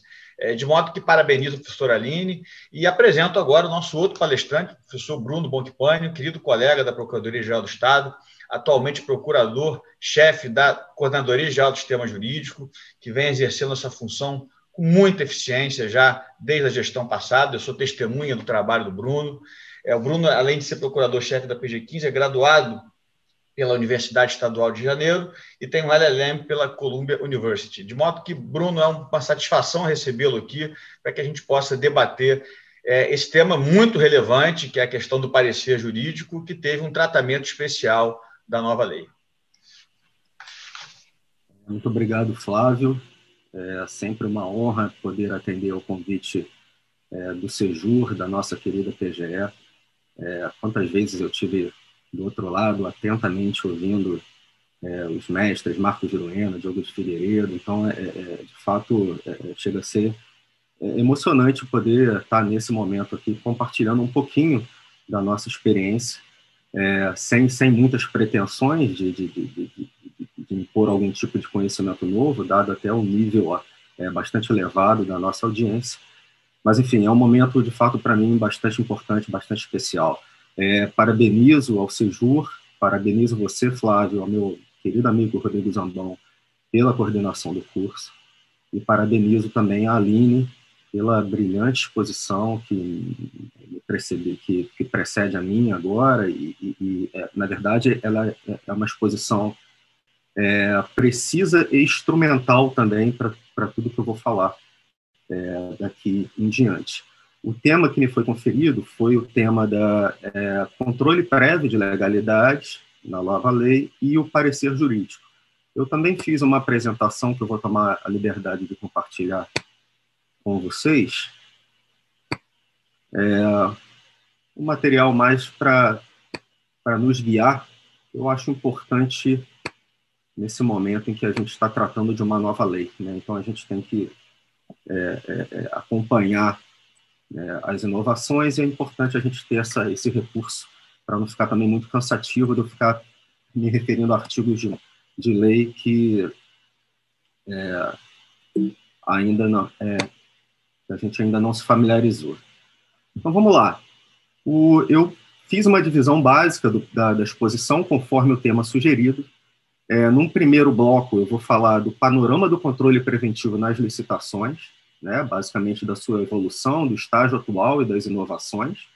Aqui a gente vai focar basicamente é, nos instrumentos que a própria lei de licitações, é, é, tanto anterior como atual, prevê para esse controle de natureza preventiva, com destaque para o controle exercido pelo Tribunal de Contas, e também para o controle exercido pela o controle de natureza interna exercido pelas, pelas assessorias jurídicas no momento é, do parecer jurídico. Então, nesse primeiro momento, um panorama geral. No segundo momento, a gente aí sim trata especificamente de um instrumento, ou seja, de, de, de um agente e de um instrumento dessa atividade de controle, que é o assessoramento jurídico. Vamos falar muito rapidamente sobre quem são esses agentes do assessoramento jurídico, a forma e o conteúdo do parecer jurídico, e, por fim, um tema que é correlato à questão do controle interno pelas assessorias jurídicas, que é o tema da responsabilidade do parecerista. Então, basicamente isso. A gente, quando está tratando de controle, a gente trata é, basicamente da, de uma verificação de uma conformidade de determinados atos ou conjunto de atos, de determinado processo, aos parâmetros normativos vigentes. Né? E eu achei útil a gente é, traçar, dar um panorama geral, dar uma ideia geral do que, que a gente está falando. Então, a, a, classificação do o controle ele é, uma, é, um, é uma temática em direito administrativo que é, é objeto de diversas e diferentes classificações. É, uma mais óbvia seria a divisão entre um controle interno, o controle externo e, mais recentemente, ganha é, mais notoriedade também o chamado controle social, que não deixa de ser também alguma forma de controle externo na administração pública. O controle interno que é? O controle organizado por cada poder de cada ente federativo, conforme previsto no artigo 70 da Constituição Federal, da, da Constituição da República Federativa do Brasil de 88. É, lá no artigo 70, a gente tem a previsão de que o controle externo da administração pública será exercido pelo Congresso Nacional com o auxílio dos tribunais de, do Tribunal de Contas da União, e o controle interno será organizado por cada um dos seus poderes. Então, é, ao contrário do controle externo, que tem uma, uma, uma, um regramento constitucional mais detalhado no que se refere à competência, a questão do controle interno ela é tradicionalmente, pelas nossas constituições, é, delegadas aos entes federativos e, em cada ente federativo, a cada poder para instituir as suas estruturas. Então, o regramento do controle interno, normalmente, ele é é, é, é, é reservado às leis e às normas pertinentes a cada poder de cada entidade federativa. Então, é, nós temos é, é, essa característica, ela se refletiu na Lei 8666, no sentido de a gente ter uma, um regramento quase que inexistente, ou seja, muito pouco se disse sobre controle, particularmente sobre o controle interno na Lei 8666, é, ressalvado especificamente o controle exercido pelas assessorias jurídicas quando do exame da aprovação dos editais, dos contratos e dos demais atos referentes à lei de licitações e contratos. É, o controle externo, na lei de licitações da 8666, ele é focado, obviamente, como não poderia deixar de ser, na figura do Tribunal de Contas, né, que é essa, que é essa, essa entidade de estatura constitucional que atua em auxílio ao Poder Legislativo na sua função de controle dos atos do Poder Executivo. É, o controle externo ele também é executado por outros atores. Né? Você tem o controle externo exercido pelo Ministério Público e é, disse, fala-se também de um controle externo exercido pelo Poder Judiciário, obviamente mediante provocação. O controle social é, ele vem a reboque de um conceito de cidadania mais ativa a partir da Constituição de 88 e, do, e, e da disponibilização aos cidadãos em geral de instrumentos para que ele possa influir é, é, e, eventualmente, exercer efetivamente um controle é, nos procedimentos administrativos. Particularmente no que se refere à lei de licitações e contratos, ela era basicamente exercida através, e continua sendo exercida através da, da, possibilidade de qualquer cidadão impugnar o edital da licitação. Qualquer cidadão ele pode representar o Tribunal de Contas por eventual é, irregularidade na aplicação da lei. E também a, na Lei 8666, 8666 a gente tinha a previsão é, de audiências públicas obrigatórias em determinados casos, em licitações é, de grande valor, e agora, na nova lei, a gente passa a ter, além das audiências públicas, a previsão também da possibilidade de consultas públicas. É, o controle social e o controle externo por outros órgãos que não o Tribunal de Contas, a gente não teve um cenário de grande alteração com o advento da nova lei. É, então, o nosso foco ele vai ser, vai se centrar justamente é, no, no, sistema de controle que a lei criou, é, que prevê a atuação tanto dos órgãos internos quanto do Tribunal de Contas. E a gente vai é, é, reforçar e destacar quais são as diferenças em relação ao modelo anterior. É. Uma outra dicotomia e classificação que se faz no que se refere ao exercício desse controle, é, no que se refere particularmente às licitações e contratações públicas, é uma, uma questão de um corte temporal, digamos assim, no, é, tendo, de um lado, um controle de natureza prévia, o controle de natureza prévia seria aquele exercido é, particularmente pelo Tribunal de Contas e pelos demais órgãos de controle interno, anteriormente mesmo ao lançamento da, da, da, da licitação, ou seja, da, fase pública da licitação, e um controle a posteriori feito pelos, pelos tribunais de contas, que, com base no artigo 113, é, se foca mais no momento, tradicionalmente se foca no momento de execução da despesa dos contratos. Então, a, a, o, momento da execução da despesa e da prestação de contas referente àquelas contratações públicas, ali por excelência, e isso é previsto inclusive em norma constitucional, ali é o momento por excelência de, de, de intervenção é, do controle externo pelo Tribunal de Contas. O que não quer dizer que o Tribunal de Contas não pudesse, já na Lei 8666, exercer um tipo de controle prévio. É, você não tem nenhum impedimento de ordem constitucional a que o Tribunal de Contas possa exercer essa atribuição, no, em, seja no momento anterior ao lançamento da fase externa da licitação, ou mesmo no seu decorrer, o que a gente poderia chamar de um controle concomitante. Não há uma limitação quanto a isso, de ordem constitucional. Né? Eu acho natural que, essa, que, o, que o Tribunal de Contas, que os tribunais de contas tenham essa atribuição. O que nós tínhamos na Lei 8666 era uma diretriz prevista no parágrafo 2 da forma em que esse controle iria se exercer. Então, lá diz o parágrafo 2 do artigo 113, que ainda está vigente, que os tribunais de contas e os órgãos integrantes do sistema de controle interno poderão solicitar para exame até o dia útil imediatamente anterior à data de recebimento das propostas cópia de edital de licitação já publicado, obrigando-se os órgãos e entidades da administração interessada à adoção de medidas corretivas pertinentes que, em função desse exame, lhe forem determinadas. Então, o, que a lei deixou muito claro, e nesse sentido ela me parece que ela, é, ela, ela vai ao encontro da própria conformação constitucional do Tribunal de Contas, é que esse controle preventivo ele se dá caso a caso, é, mediante a solicitação é, de editais específicos selecionados mediante critérios prévios de materialidade e relevância estabelecidos por cada Corte de Contas. O que a gente, o que me parece incompatível e me parecia antes e me parece que continua hoje essa visão é válida, o um entendimento de ordem constitucional é que a gente tem alguma pretensão de que o Tribunal de Contas, de alguma forma, se substitua ao administrador público. Aqui a gente teria uma invasão de competências que, na minha visão, é repudiada pelo texto constitucional, pelo princípio de separação de poderes, né, de segregação das funções, pela própria é, é, é, é conformação constitucional das cortes de contas, ou seja, e, e inclusive pela por uma decorrência do próprio princípio republicano e do princípio democrático. Então, é, in, inobstante a redação bastante clara do, do parágrafo 2 do artigo 113, o fato é que a gente teve.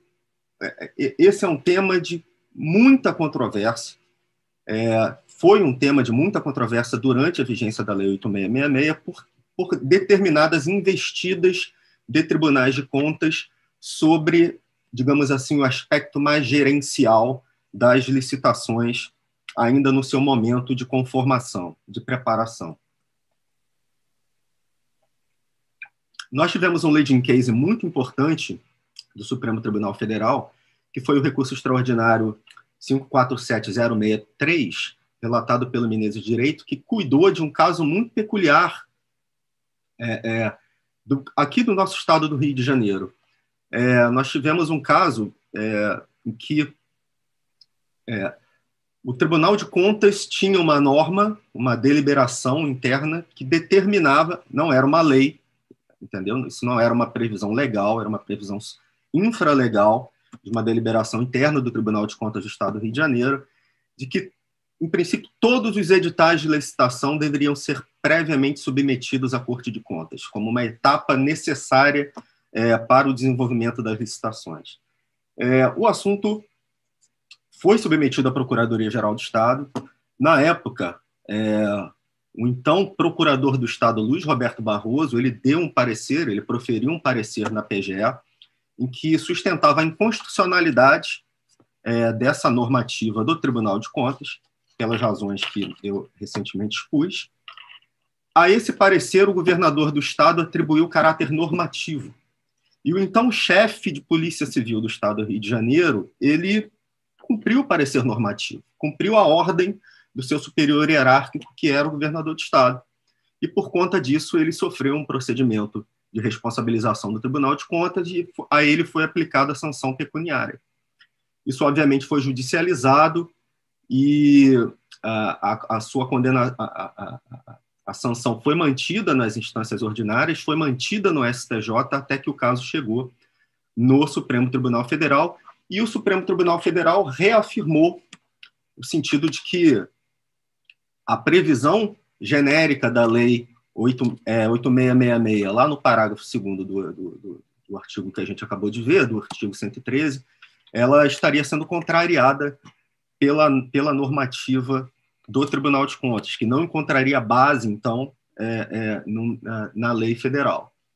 É, o julgamento é bastante interessante, porque houve debates entre. É, é, vale a pena ler a transcrição dos debates, porque a discussão ela, ela foi além né? Apesar do objeto ter sido bastante específico, a discussão foi além e tratou mesmo dessa, dessa, dessas investidas do Tribunal de Contas e, e, e, do aspecto constitucional maior, que é o que nos interessa aqui, ó, saber se o Tribunal de, até que ponto que o Tribunal de Contas pode se imiscuir no dia a dia da gestão é, das elaborações e do planejamento das licitações. Então, esse era o paradigma que a gente tinha até agora. É, a, a, lei de licitações 8666, com dispositivos muito esparsos, tratando sobre controle, e traçando ali qual seria a, a, a hipótese, a forma em que o controle preventivo poderia se dar por intervenção do Tribunal de Contas.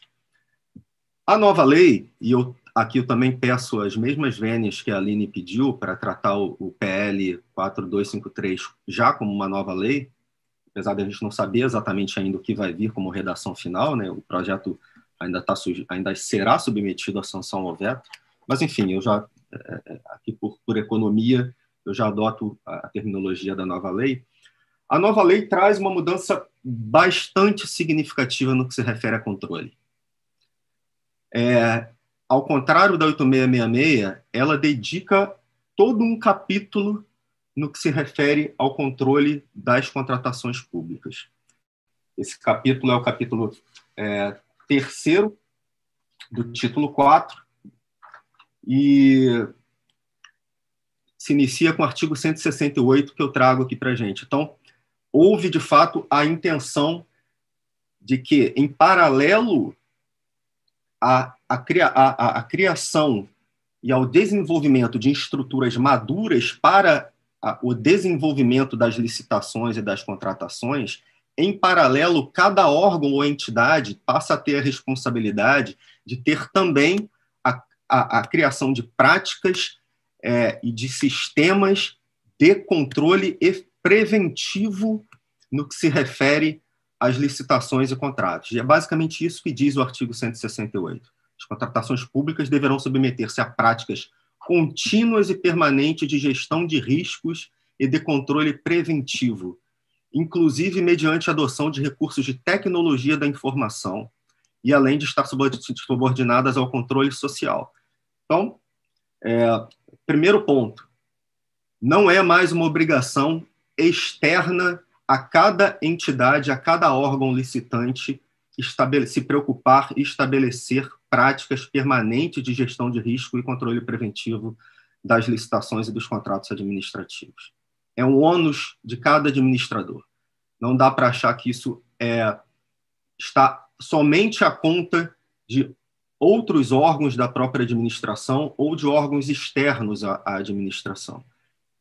E isso fica bastante cristalizado quando a gente vai nos, é, no final do artigo 68 e nos seus incisos, e a gente vê que a nova lei ela incorpora um instituto, um instituto de compliance, que não é peculiar à administração pública, é um instituto de compliance geral, inclusive compliance empresarial, de, de, de política de, de compliance, de conformidade, que é a adoção do sistema de três linhas de defesa e a gente tem aqui, basicamente dito no artigo 68, quais são os órgãos e agentes que integram cada uma dessas linhas de defesa. Então, nós temos uma primeira linha de defesa, que vai no sentido do que eu estava expondo, de que ela tem que ser integrada por servidores, empregados, agentes da licitação e autoridades que atuam na estrutura de governança do próprio órgão ou entidade licitante. Essa é a primeira. A segunda linha de defesa é integrada pelas unidades de assessoramento jurídico e de controle interno do próprio órgão ou da entidade.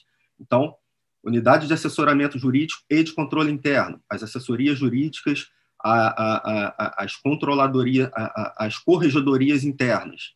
E a terceira linha de defesa, que é integrada pelo órgão central de controle interno da administração, que ultimamente vem se consolidando através do modelo das, das controladorias gerais, né? nós temos na União, no Estado e alguns municípios, e particularmente pelos, pelos tribunais de contas. Então, algumas observações rápidas. Qual é a lógica das, de você ter essas três linhas de defesa é, alinhadas? Primeiro, é uma lógica bastante óbvia de redundância no controle, ou seja, quando você tem mais de, de uma linha de defesa atuando simultaneamente, você tem, a, a, obviamente, a, a, mitigação do, ris, do risco como resultado e a, minora, a minoração da possibilidade de erro. Então essa e a segunda, porque essas linhas elas também têm uma função bastante importante de superação de eventuais conflitos de interesse, né? Quem está mais próximo, a primeira linha que está mais próximo do setor executivo e de operacional da licitação, ela tem talvez um, ela esteja mais conflitada em tese para é, o, comprometer-se efetivamente com, com, com, com, a investigação, com o deslinde de erros administrativos. Então você tem em seguida uma segunda linha que também pode já tem tem algum nível de, de exposição, ou seja, algum nível de conflito, e por fim você tem uma terceira linha, encerrando-se, no final de contas, por um órgão que é externo mesmo à, à administração pública, que é o, o, Tribunal de Contas. Então, você vê que, e essa é uma, uma segunda observação, é, o sistema de controle exposto pela nova lei de licitações, ele não está preocupado com essa dicotomia de controle interno e controle externo. É um sistema que, em que órgãos de controle interno e de controle externo se integram. É, prosseguindo, o parágrafo primeiro ele traz algo também bastante importante, que é dizer que a implementação dessas práticas ela é, em primeiro lugar, de responsabilidade da alta administração do órgão da entidade. Isso é um conceito também é, de compliance, de que o exemplo comes from the top, né? vem de cima. É, é, tem que ter nesse, efetivamente o comprometimento e sujeição a essas práticas pela alta administração.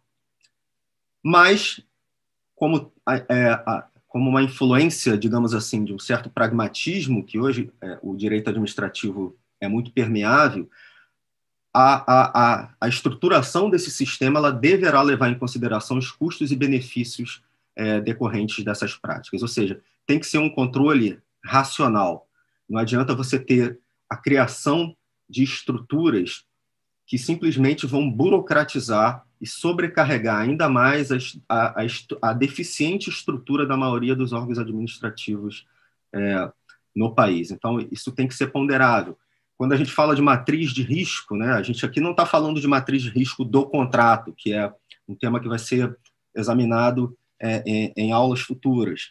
A gente está aqui tá tratando de uma elaboração, uma matriz de risco em geral das contratações públicas, né?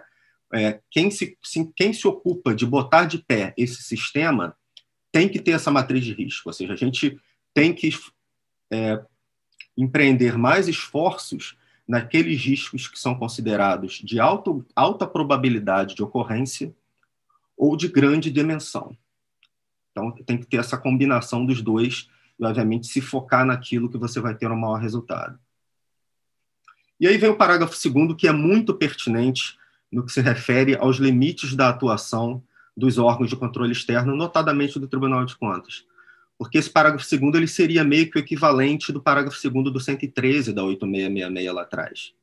Só que ele não traz uma ele não traz uma norma tão restritiva quanto a 8666. Ele é mais abrangente. E ele diz lá: para a realização de suas atividades, os órgãos de controle, e aí qualquer órgão de controle, né, previsto no sistema, a gente viu que o o Tribunal de Contas está inserido nesse sistema de controle da, da nova lei, deverão ter acesso irrestrito aos documentos e às informações necessárias à realização dos trabalhos, inclusive documentos classificados eventualmente como restritos ou sigilosos pela Lei de Acesso à Informação, desde que ele se torne corresponsável pela manutenção do sigilo. Por que é isso importante? Porque, hoje, então, o que está dito aqui é que o Tribunal de Contas ele pode ter acesso a qualquer documentação, qualquer documento que se refira a licitações e contratos, ainda que em fase de preparação. Não há nenhum impedimento a isso. Obviamente que, pelas razões, de, inclusive de ordem constitucional, que eu já tinha adiantado antes, esse dispositivo ele não pode voltar a ser utilizado como é, uma base, como uma justificativa para, para a, a, a, a invasão de competências próprias do administrador público.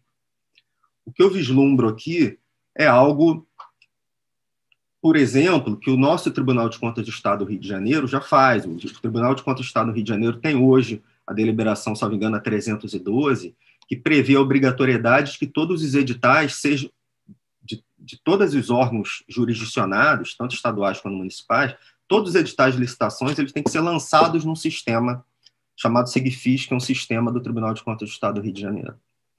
É simplesmente uma obrigação de lançar é, em, um, em, mais um sistema, porque essa obrigação ela já existe nos próprios sistemas do Estado, ou seja, é, no sistema SIG, enfim, nos sistemas de contratação pública estaduais, essa informação tem que estar lá.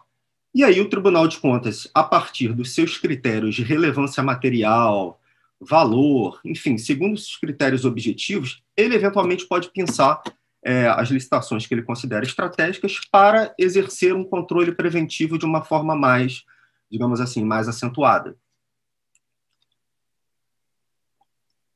Então, eu sempre faço essa ressalva de que, apesar da gente não ter mais aquela redação restritiva do parágrafo 2 do, cento, do 113, é, a, a conformação do, constitucional dos tribunais de contas e os princípios de separação de poderes, democrático, republicano, não impediriam uma interpretação desse dispositivo que fosse regressiva, digamos assim. É, aqui fala basicamente o parágrafo terceiro do 68 fala do, é, do que dos poderes, digamos assim, das, de algumas é, é, deveres que os integrantes da linha, das linhas de defesa devem observar, né? E o inciso 1 fala de que, que quando, quando eles constatarem simples impropriedade formal, adotarão medidas para o seu saneamento e para a mitigação de riscos de sua nova ocorrência preferencialmente com aperfeiçoamento de controles. É, aqui, duas observações. Uma de ordem, é, é, digamos assim, jurídico-doutrinária, que é o reconhecimento legal da figura das irregularidades, meras irregularidades administrativas. Né? A gente vai ter uma aula sobre nulidades é, na nova lei, mas aqui a gente fica um registro, porque isso não é novo em sede doutrinária, você, eventualmente você verifica atos administrativos que têm algum nível de desconformidade legal, mas que não materialmente atingem seu objetivo, não constituem formalidade, é, não violam formalidades excepcionais, essenciais, perdão, e assim eles podem ser superados. As próprias cortes de conta trabalham muito com essa categoria. Quando eventualmente verificam, fazem alguma auditoria ou mesmo uma tomada de contas em uma determinada contratação, verificam-se irregularidades formais, procedimentais, e, em vez de decretar qualquer tipo de nulidade ou mesmo o apenamento da, da, dos administradores, ele simplesmente faz uma recomendação né, de, de, de, adequação futura daqueles procedimentos. Já no inciso 2, não. No inciso 2, a gente está tratando, digamos assim, da irregularidade material, aquela que causa efetivo dano da administração. E aqui há um reforço, né, um reforço legal na obrigatoriedade de que as autoridades administrativas façam uma efetiva apuração dessas infrações, entendeu? Inclusive mediante a individualização de condutas. E, e passo seguinte, a obrigatória remessa das cópias documentais cabíveis para o Ministério Público, para o Ministério Público competente. Ou seja, é, a rigor, não há nada aqui de tanta novidade. Esses deveres eles já são decorrentes é, do, do, próprio regime jurídico administrativo, é, e, e, de normas, inclusive de natureza penal, da, da obrigação dos servidores públicos comunicarem o indício de cometimento de crime ao Ministério Público, mas a gente tem um reforço que parece importante aqui e, e na minha visão, é, é oportuno.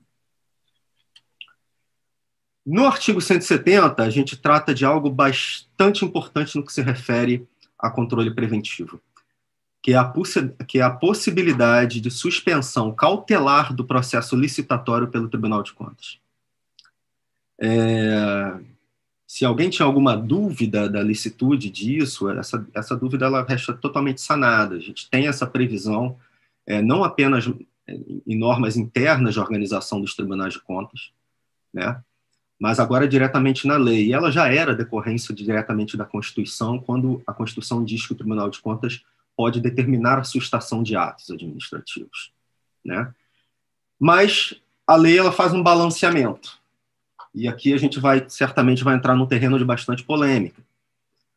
Porque a lei, e a gente vai ver isso, já foi ressaltado no, nosso primeiro encontro é, pelo Flávio, pelo Zambão, ela tem uma preocupação peculiar com a paralisação dos procedimentos licitatórios e paralisação dos contratos administrativos. Essa, essa preocupação é bastante intensa no que se refere às grandes obras e serviços de engenharia, mas ela se reflete também nas licitações, mesmo as mais singelas. E essa preocupação ela se ela está exposta aqui quando ela diz que o Tribunal de Contas, ao suspender cautelarmente o processo licitatório, deverá pronunciar-se definitivamente sobre o mérito da irregularidade que tenha dado causa à suspensão no prazo de 25 dias úteis, contados da data do recebimento das informações pela autoridade, prorrogável por igual período uma única vez. Então, essa primeira preocupação. É, poderia o legislador nacional dispor sobre prazos de pronunciamento peculiares próprios dos tribunais de contas que não os tribunais de contas da União. É, aqui a gente é, me parece bastante claro que a gente não só nessa como em outros dispositivos a gente vai ter um longo debate e, e talvez uma jurisprudência vacilante até termos a definição sobre o que efetivamente é norma geral, o que não é norma geral de contratações. Por um lado, a gente tem uma, um argumento que me parece bastante forte no sentido de, olha, é, é, é, previsão de prazos procedimentais para análise, isso é, isso é muito peculiar aos entes federativos e é muito peculiar às instituições de controle é, é especificamente. Então, isso, isso, isso advogaria a tese de que essa norma não poderia ser aplicada, por exemplo, a tribunais de contas dos estados e dos municípios onde eles existem. Por outro lado, eu não, não me parece totalmente absurda a ideia de que uma norma nesse sentido, tão preocupada especificamente preocupada com as, contra, com as licitações e contratações da administração pública, possam ser inseridas dentro do, do conceito de norma geral de licitações e contratos. Né? Ela está alguma referência bastante próxima a uma principiologia geral de licitações e contratos, né, de princípio da eficiência, da, efic da eficácia, há, há uma certa vinculação bastante próxima a essa principiologia. E, tradicionalmente, até a nossa jurisprudência e a doutrina tende a dizer que o que está nas normas, na, na, lei de, nas leis de licitação editadas pela União Federal, que você identifica como uma, uma concretização de um princípio geral da lei, ela tende a se caracterizar como uma norma geral. Então, assim, o debate está aberto. Né?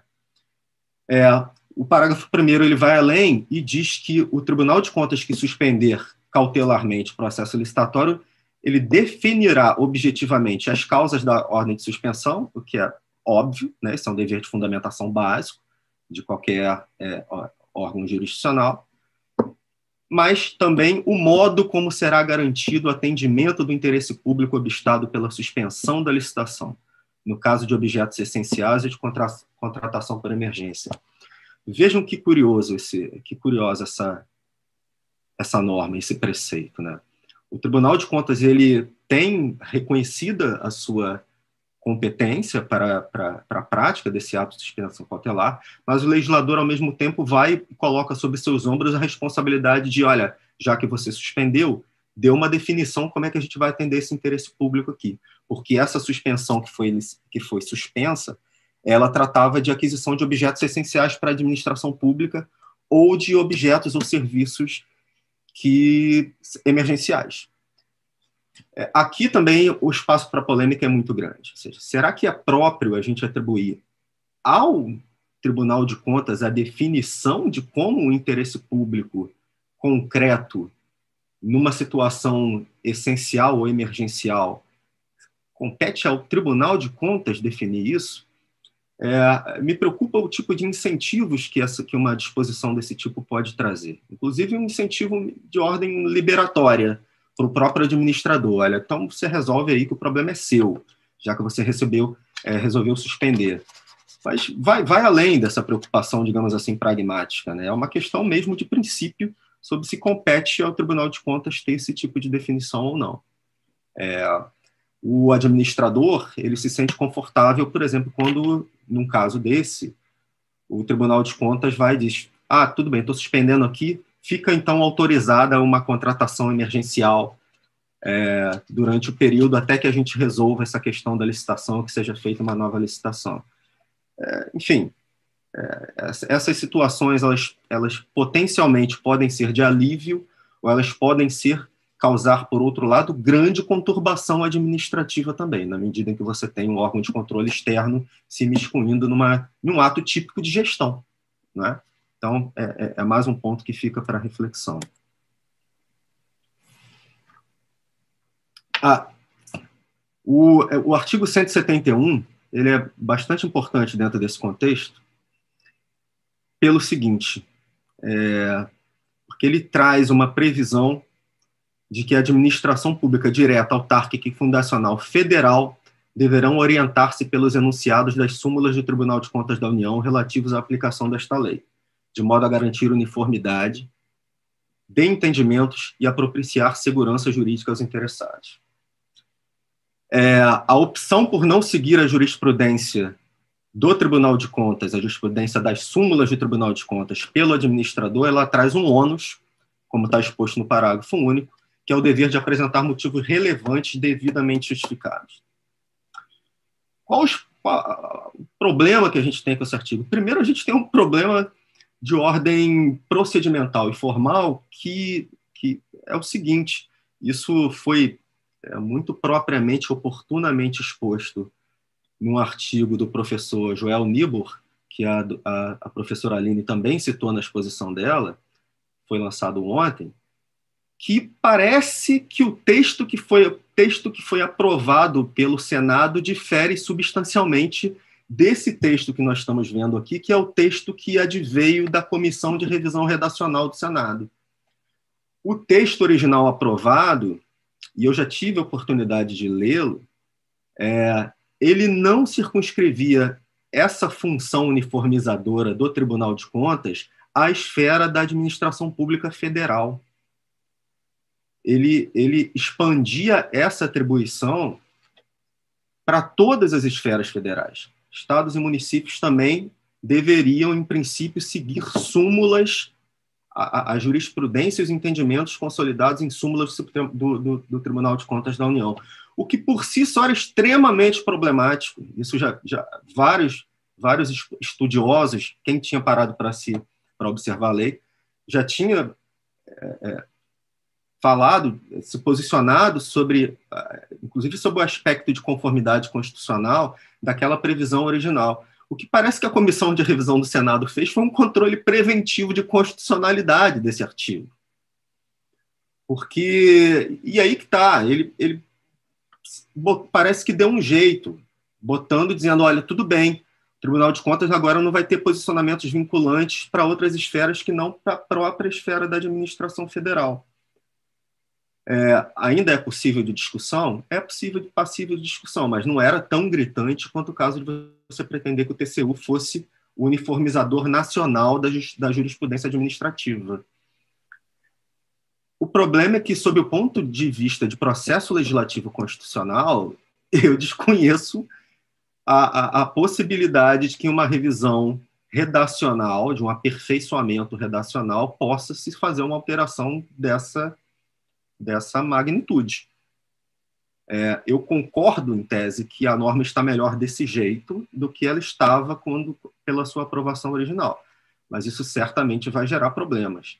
E a aprovação, o texto original, ele não era, ele não saiu do nada, ele vinha num contexto de uma pretensão de expansão do papel do Tribunal de Contas no âmbito nacional, como ente uniformizador dos posicionamentos, é, tanto de estados quanto de municípios. É, uma outra uma outra investida nesse sentido foi a edição da súmula 222 do TCU. A súmula 222 do TCU, que já tem é, já há algum tempo, ela diz que as decisões do, do TCU relativa à aplicação de normas gerais de licitação que é quase tudo da 8666, como a gente sabe, sobre as quais cabe privativamente à União legislar, devem ser acatadas pelos administradores dos poderes da União, dos Estados, do Distrito Federal e dos municípios.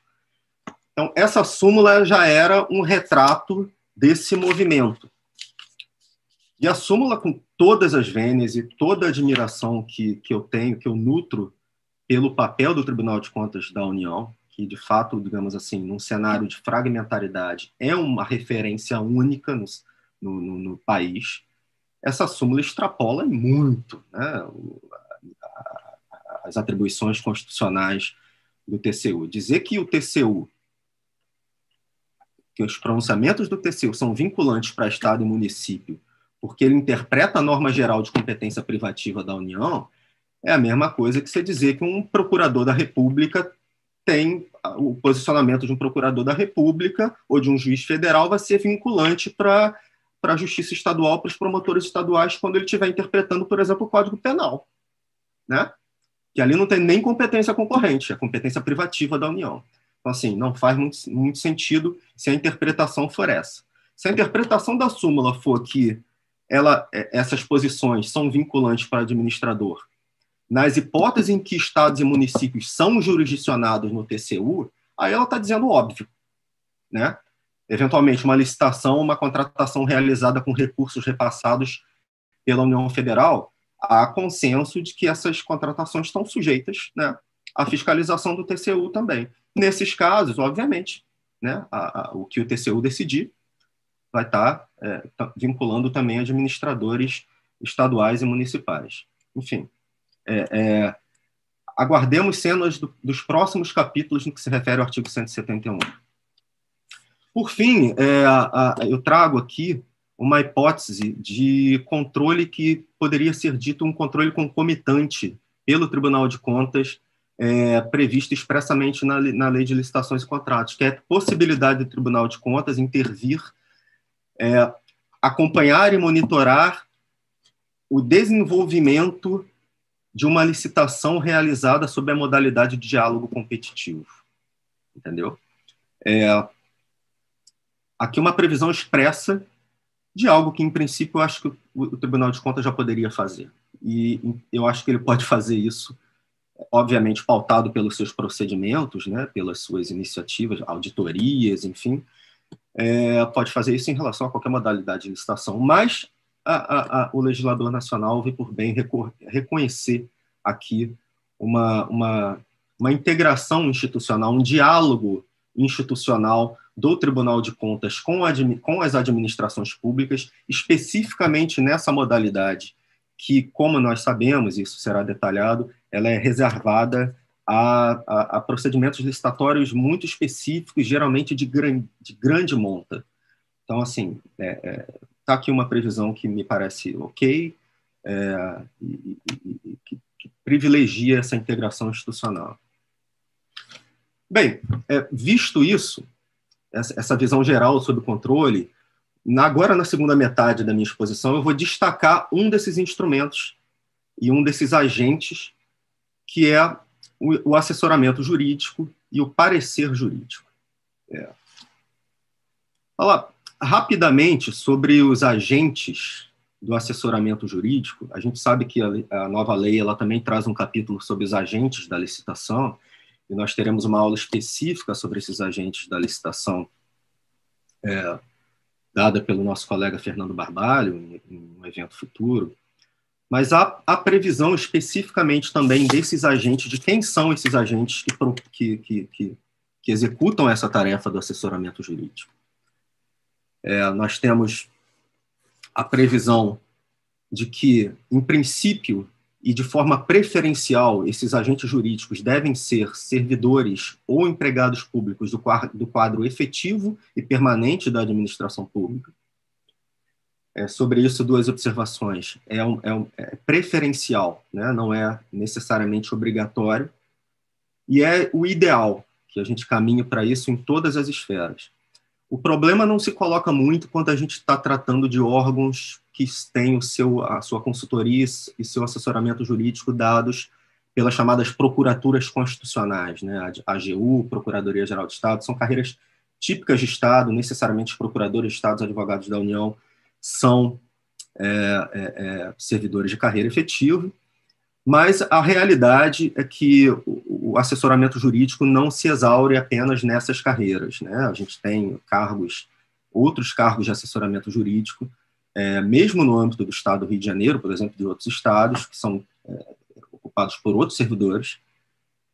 É, e nós temos também as diversas procuradorias municipais, tem, na minha visão, uma obrigação, um dever constitucional de caminhar para a profissionalização e para a criação de estruturas permanentes de procuradoria, mas muitas delas ainda são atingidas, é, é, compostas por profissionais é, de nomeação de cargo em comissão, por exemplo. Então, assim, aqui nós temos, digamos, uma, uma norma programática, né, uma norma que sinaliza um estado ideal. Uma outra previsão importante é de que o, os, os, os, os agentes e os órgãos de assessoramento jurídico, eles estão também sujeitos a uma diretiva geral da lei, que é a diretiva de segregação de funções. Essa é uma diretiva que está prevista lá no artigo 5 né, que também é um conceito, digamos assim, de compliance geral, que a norma, que a lei traz, e que prescreve que, olha, é, é, você não deve ter o mesmo órgão, os mesmos agentes, executando tarefas distintas e próximas, que normalmente sobre as quais uma exerce algum tipo de controle sobre a outra. Então, não é incomum que a gente tenha o quadro de servidores do assessoramento jurídico compondo comissões de licitação ou comissões de apoio a pregoeiro. Esse é um cenário não desejado, ou seja, ele, não, ele, ele já era não desejado no, no, durante a vigência da Lei 8666, e agora, na minha visão, ele passa a ser proscrito, né? É proibido. Então, é, é, os órgãos têm que estar atentos a isso, que esse, quem exerce atividade de controle estão em linhas diferentes de controle, como nós vimos, né? O, o agente da licitação ele está na primeira linha, o órgão de assessoramento jurídico está na segunda linha, e é, não é permitido que esses papéis se confundam. Mas, enfim, é, o, o, o tratamento em si do parecer jurídico, e agora entrando já no parecer jurídico propriamente dito, a sua forma e seu conteúdo, é, não tinha na Lei 8666 um, um, um, um, regramento extenso. Na verdade, nós tínhamos apenas um dispositivo é o parágrafo único do nosso artigo 38, que é o nosso instrumento de trabalho. Todo mundo aqui que trabalha com, de alguma forma com assessoramento jurídico e licitação lida com ele, que diz lá que as minutas e editais de licitação, bem como as dos contratos, acordos, convênios ou ajustes, devem ser previamente examinadas e aprovadas por assessoria jurídica da administração. Algumas observações. O texto, é, texto de lei, ele é bastante, digamos assim, é, restritivo quanto ao objeto do que seria a análise do assessoramento jurídico. Seria o exame das minutas de editais de licitação e dos contratos e demais acordos. Exame e aprovação. É, o artigo 38, parágrafo único, não fala, por exemplo, das contratações diretas, dos procedimentos de contratação. Ele fala de contratos, ou seja, os contratos têm que ser analisados e aprovados. Mas é muito diferente você examinar um, uma minuta de um contrato, de uma contratação direta, e examinar o procedimento de contratação direta. É muito diferente. Porque uma minuta de uma contratação direta pode ser uma minuta banal, uma minuta trivial, que tenha todos os elementos de regularidade, e ainda assim você tenha por trás dele um procedimento de contratação direta completamente viciado. Então, a interpretação literal, reducionista do texto da 8666 nunca foi a ideal. A 8666 também não, fala, não falava dos termos aditivos, ou seja, do, do, do, é, é, das, dos instrumentos de alteração dos contratos. Nós sabemos que grandes problemas, grande parte dos problemas do que se refere da dinâmica das contratações advém de, de aditivos aos contratos, né? que não pressupõem, que não, que não observam os seus pressupostos ou que extrapolam os seus limites. Temos essa problema. Então, assim, já não era essa interpretação restritiva a ideal, e você tratando notadamente de órgãos como a Advocacia da União, as, procuradoras, as procuraturas constitucionais, que é o termo que o, o, nosso saudoso Diogo de Figueiredo utilizava, e você analisar sobre o dever que eles têm de controle de legalidade, né, de controle de aperfeiçoamento da jurisprudência, da, do sistema jurídico, isso já me parecia bastante óbvio que a atuação deveria ser é, é mais extensa do que a Lei 8666 parecia indicar. É, a Lei 8666 foca, focava né, nesse artigo 38 como o momento por excelência em que a assessoria jurídica intervém no processo de licitação, que é aquele momento de conclusão da fase preliminar, da fase interna. Tudo pronto, submete a assessoria jurídica, a assessoria jurídica aprova, em seguida a gente dá o start na, na, fase, na fase externa. Nunca foi o único momento possível que os, que os órgãos de assessoria jurídica intervinham na licitação. Ou seja, isso poderia acontecer por diversas vezes.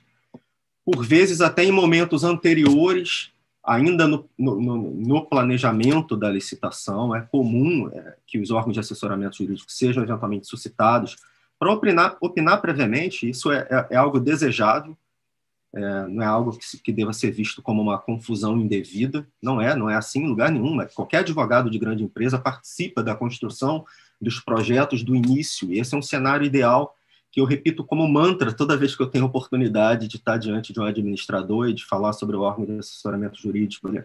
Integrem a, a assessoria jurídica, os procuradores, os advogados públicos, no processo de discussão, de formatação das opções administrativas, para que você tenha uma consultoria que vai chegar no final com um produto já juridicamente é, é, é bem adequado.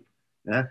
É, é, muito ruim a gente que lida no dia a dia da, do consultivo, a gente lidar com aqueles casos, olha, tudo correu a revelia da jurídica, faltando poucos dias para a, a, a, data do lançamento do edital, do, do, enfim, do, do, anúncio do edital, da circunstância da, do evento político, despeja-se lá volumes na assessoria jurídica e está aqui, deu parecer.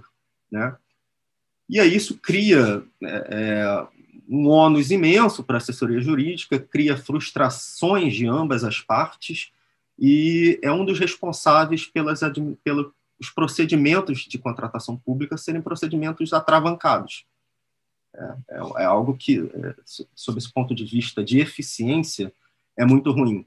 Aí fica aquele bate volta, o processo que chegou para a assessoria jurídica não está bem instruído e tem que voltar, né? uma pressão muito grande, acaba se criando divergências, o assessoramento jurídico deixa de ser visto como um aliado e passa a ser visto como um adversário do gestor público, ou seja, esse não é um cenário ideal.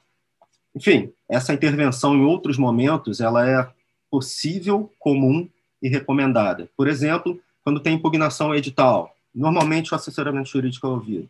Quando é, você tem em alguma fase, conclusão de alguma fase da licitação e você tem algum recurso administrativo, é também comum que o assessoramento jurídico seja ouvido. Então, é, é, é, é não é nenhuma novidade, não temos nenhuma novidade quanto a isso. O que, que nós temos de novidade? Nós temos de novidade que a nova lei, ela, pela primeira vez, nas leis de licitação, ela se ocupou em dar diretrizes mínimas sobre o que sobre o que é, o que deve ser o parecer jurídico. Tanto no que diz respeito à sua forma, seja o jeito que ele é apresentado, em que as razões jurídicas são apresentadas, quanto ao seu conteúdo. E o artigo 52 é a nossa é, é, é, é, esse artigo que traz essa, essa novidade.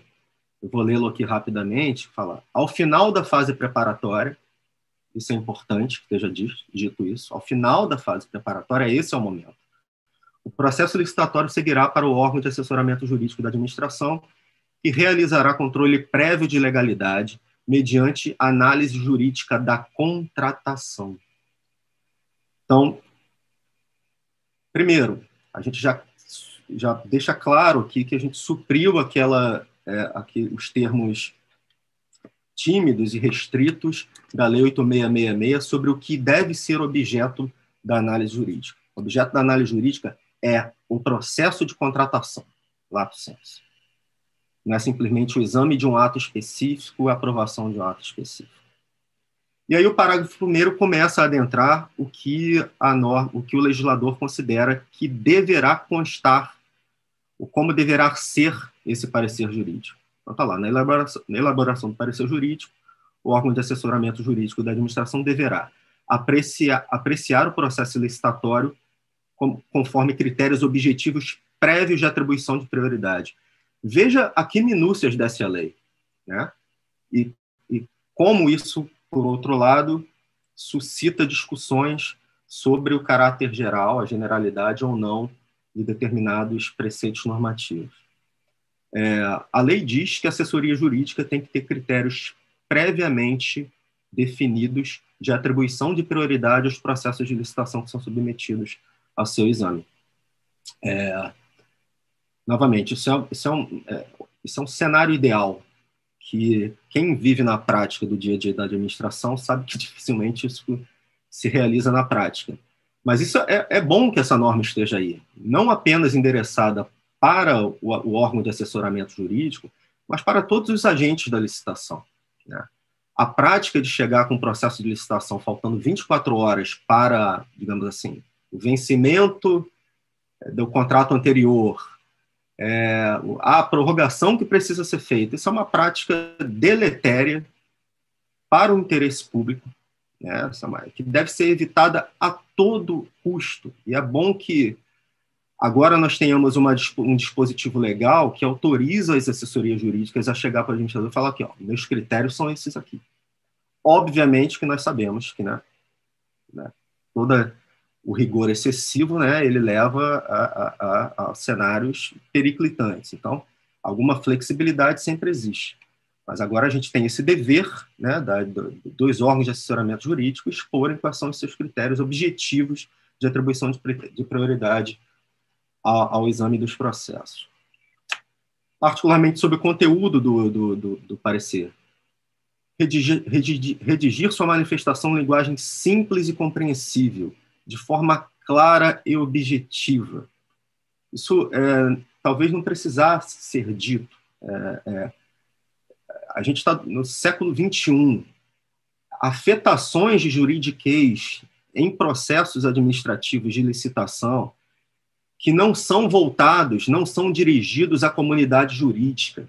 Não é um parecer que você está fazendo para ser examinado como, um, como uma, uma, uma, uma, como um adendo de uma petição no Supremo Tribunal Federal. Você está dirigindo uma manifestação jurídica pro administrador, que em regra é leigo em direito. Então, assim, isso me parece uma medida de bom senso. Ah, é norma geral? Eu acho que é é uma medida de bom senso no que se refere e, e bom senso e ela não é estranha à matéria de contratação e licitações. Ela é importante para a matéria de licitações, porque a sua não observância leva a atrasos, leva a confusões, enfim, a gente sabe que isso pode gerar. Então vamos lá, com apreciação de todos os elementos indispensáveis à contratação e com as posições dos pressupostos de fato e de direito levados em consideração na análise jurídica. Elementos indispensáveis à contratação. Quais são os elementos indispensáveis à contratação? São vários elementos indispensáveis à contratação. É, não existe um rol único exposto na lei, dizendo esses aqui são os elementos indispensáveis à contratação. É, alguns até ficaram de fora, né? A questão, por exemplo, que a própria Aline disse sobre a, a etapa de, de, de, realização da despesa, né? De, que vem desde a autorização da despesa, a reserva orçamentária, é, e são atos que, que são essenciais à contratação, sem nenhuma dúvida. Mas a gente tem algumas dicas, e a lei facilitou. A lei, hoje, ela, é mais ela tornou mais fácil você identificar esses elementos indispensáveis, do que era a Lei 8666, porque agora a gente tem, a partir lá do artigo 18, é, justamente os elementos que devem constar da fase preliminar. Então, se você for no artigo 18, você começa a ter ali, se passar os olhos, você tem ali elementos que são de fato essenciais, alguns não tanto essenciais. O parágrafo 2 do artigo 18 é uma boa referência também, porque ele trata do ETP, do Estudo Técnico Preliminar, e ele fala o que que no ETP não pode faltar de jeito nenhum.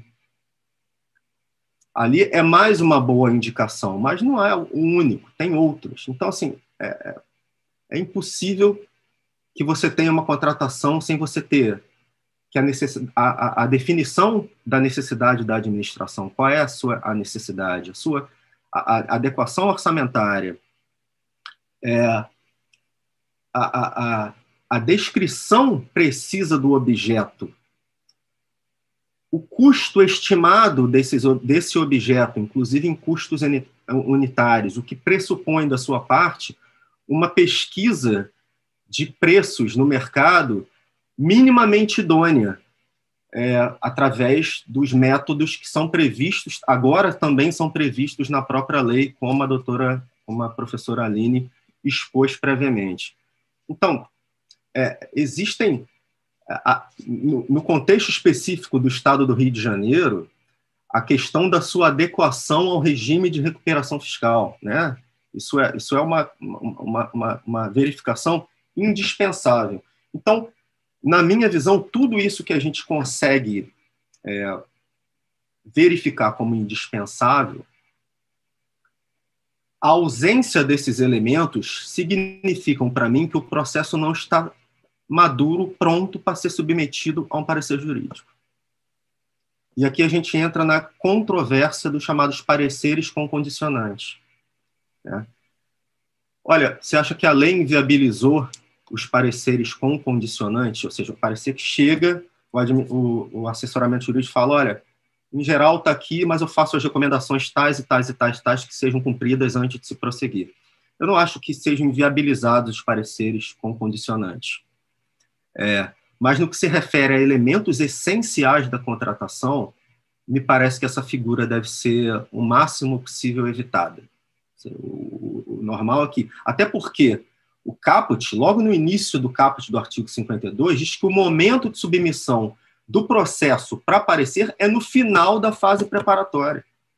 Se o processo chega na assessoria jurídica sem ter um monte de etapas da fase preliminar cumprida, ele não está no final da fase preparatória, simples. Então, a, a, a, o posicionamento, na minha visão, em casos desse tipo, é o processo não está maduro, o processo deve re, retornar para a instrução e, após concluída a instrução, concluída a fase preparatória, processo deve retornar para a análise final e conclusiva da, do assessoramento jurídico. É, por fim, a manifestação ela deve ter exposição dos pressupostos de fato e de direito levados em consideração na análise jurídica.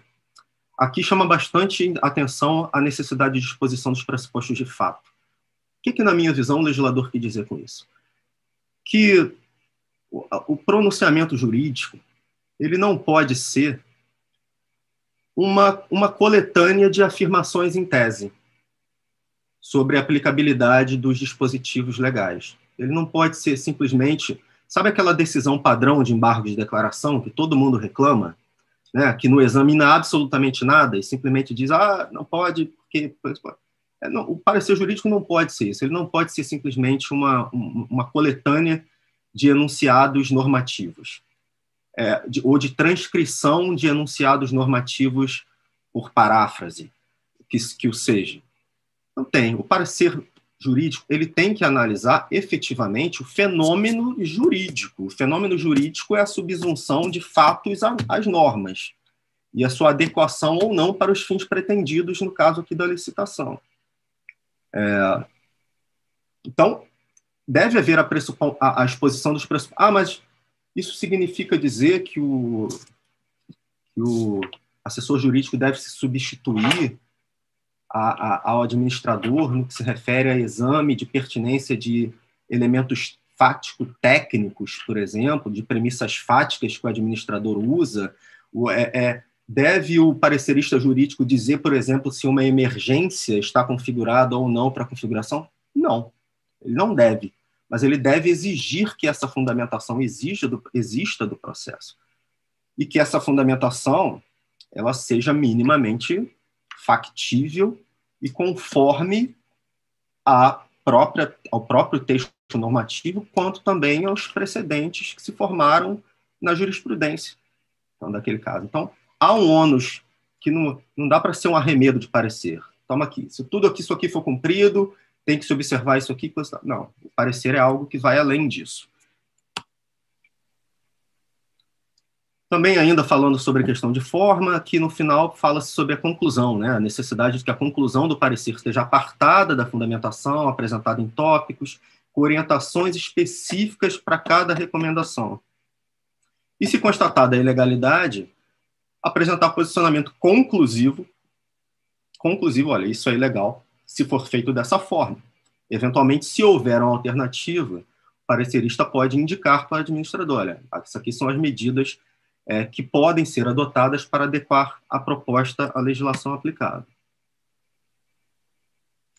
Parecer jurídico que desaprovar a continuidade da contratação no todo ou em parte, ele pode ser motivadamente rejeitado pela autoridade máxima do órgão ou entidade.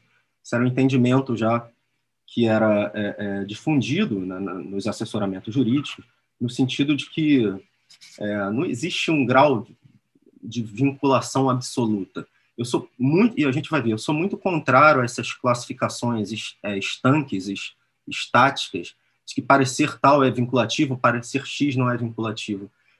Todo parecer tem algum grau de vinculatividade, né? Mas o que está o, o, o, contorno geral que se deve ter, olha, o direito não é uma ciência exata, né? O direito ele é como, como se diz, ele por natureza, ele tem um grau de determinação e, eventualmente, um entendimento jurídico citado em um, em um parecer pode não ser acolhido pelo, pelo administrador, que motiv, desde que motivadamente e justificadamente afaste a aplicação do parecer, aí assumindo com exclusividade a responsabilidade pelas eventuais irregularidades que se constatem em razão da sua opção. Parágrafo 4 diz aquilo que eu já tinha dito, que a análise do, do pronunciamento jurídico não se resume apenas à análise da, do edital de licitação da minuta do contrato, mas também à legalidade, o controle de legalidade das contratações diretas, das adesões às atas de registro de preços e respectivos termos aditivos. O artigo, parágrafo 5 traz um, é, algo bastante interessante e, e, e, e bastante promissor, digamos assim, para a organização das assessorias jurídicas, que é a possibilidade de dispensa da análise jurídica, é, por ato de autoridade jurídica máxima competente, que deverá considerar baixo valor, baixa complexidade da contratação, entrega imediata do bem, utilização de minutas e editais padronizados, é, enfim, essa hipótese agora ela já era é, adotada, já era executada na prática por alguns órgãos de assessoramento jurídico. É, a, a, própria é, AGU ela já tinha a hipótese de dispensa de pronunciamento é, em contratações lá pelo valor mínimo lá do artigo 24, contratações diretas do artigo 24, é, inciso 1 e 2, naqueles valores, e, e desde que padronizadas, então havia efetiva dispensa dos pareceres jurídicos. E nós temos também o fenômeno, o, o Instituto dos Pareceres Referenciais, né? que você tem um parecer jurídico que é aprovado pela, pelo órgão pelo órgão de assessoramento jurídico máximo. Esse parecer jurídico ele esgota toda a matéria jurídica e cria ali todos os, os condicionamentos de verificação pelos agentes de licitação para que é, a, a, licitação possa prosseguir. Então, ele, esse parecer referencial ele é regulamentado, inclusive, no Estado do Rio de Janeiro. Ele é incluído nos autos, ele, o parecer referencial faz parte dos autos e é uma declaração de conformidade do, do, do agente da licitação daquele procedimento ao parecer jurídico. Né? Nesses casos, é dispensada a análise caso a caso pelo assessoramento jurídico. A potencialidade desses instrumentos é, de fato vingarem, ela é diretamente proporcional ao nível de padronização que a administração pública implemente nas suas contratações. E a gente, e a gente sabe que a, a nova lei ela tem uma preocupação especial com a padronização né, a padronização dos editais, não apenas dos editais e dos contratos, a padronização dos termos de referência, dos estudos técnicos preliminares, ou seja, na medida em que é, essa padronização avance, isso é um desafio para as administrações, as assessorias jurídicas estarão, assim, digamos, dispensadas desse trabalho mais de, de formiguinha, de, de grande volume, e poderão se dedicar dedicar a sua atenção para os, assuntos de fato de maior complexidade da administração. Ou seja, é tirar, é, é, se descarregar um pouco das atribuições no que se refere ao direito administrativo dos CLIPS e, e se dedicar mais ao direito administrativo dos negócios.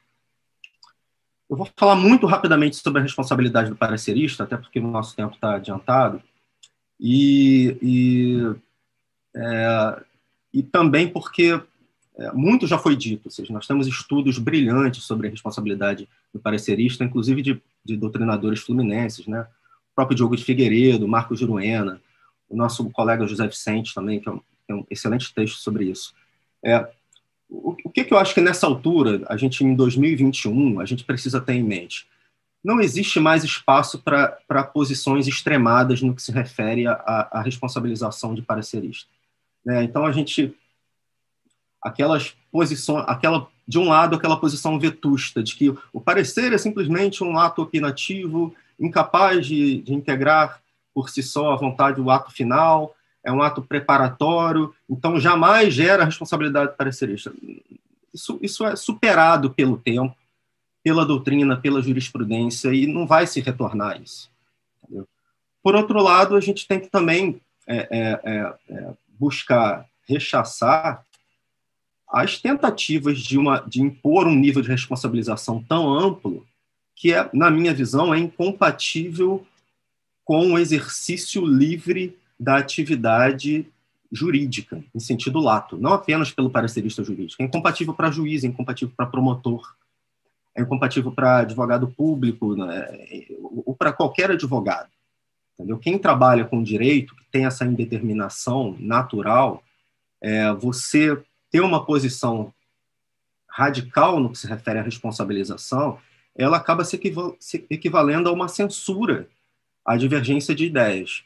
Isso não é ruim, isso é ruim do ponto de vista, inclusive, dos incentivos que isso gera. Isso é ruim para o desenvolvimento da ciência do direito. Isso é ruim para os incentivos que, desincentivos que geram. Gente séria acaba se afastando da atividade jurídica. Então, assim, é, eu, eu, acho que a gente tem que superar essas visões extremadas e a gente também tem que superar determinadas fórmulas estáticas e retóricas para atribuição de responsabilidade. Ah, o parecer é meramente facultativo. Então, se o parecer é meramente facultativo, o parecer, salvo se cometer uma, um dolo, algo gravíssimo nesse parecer, não há responsabilidade.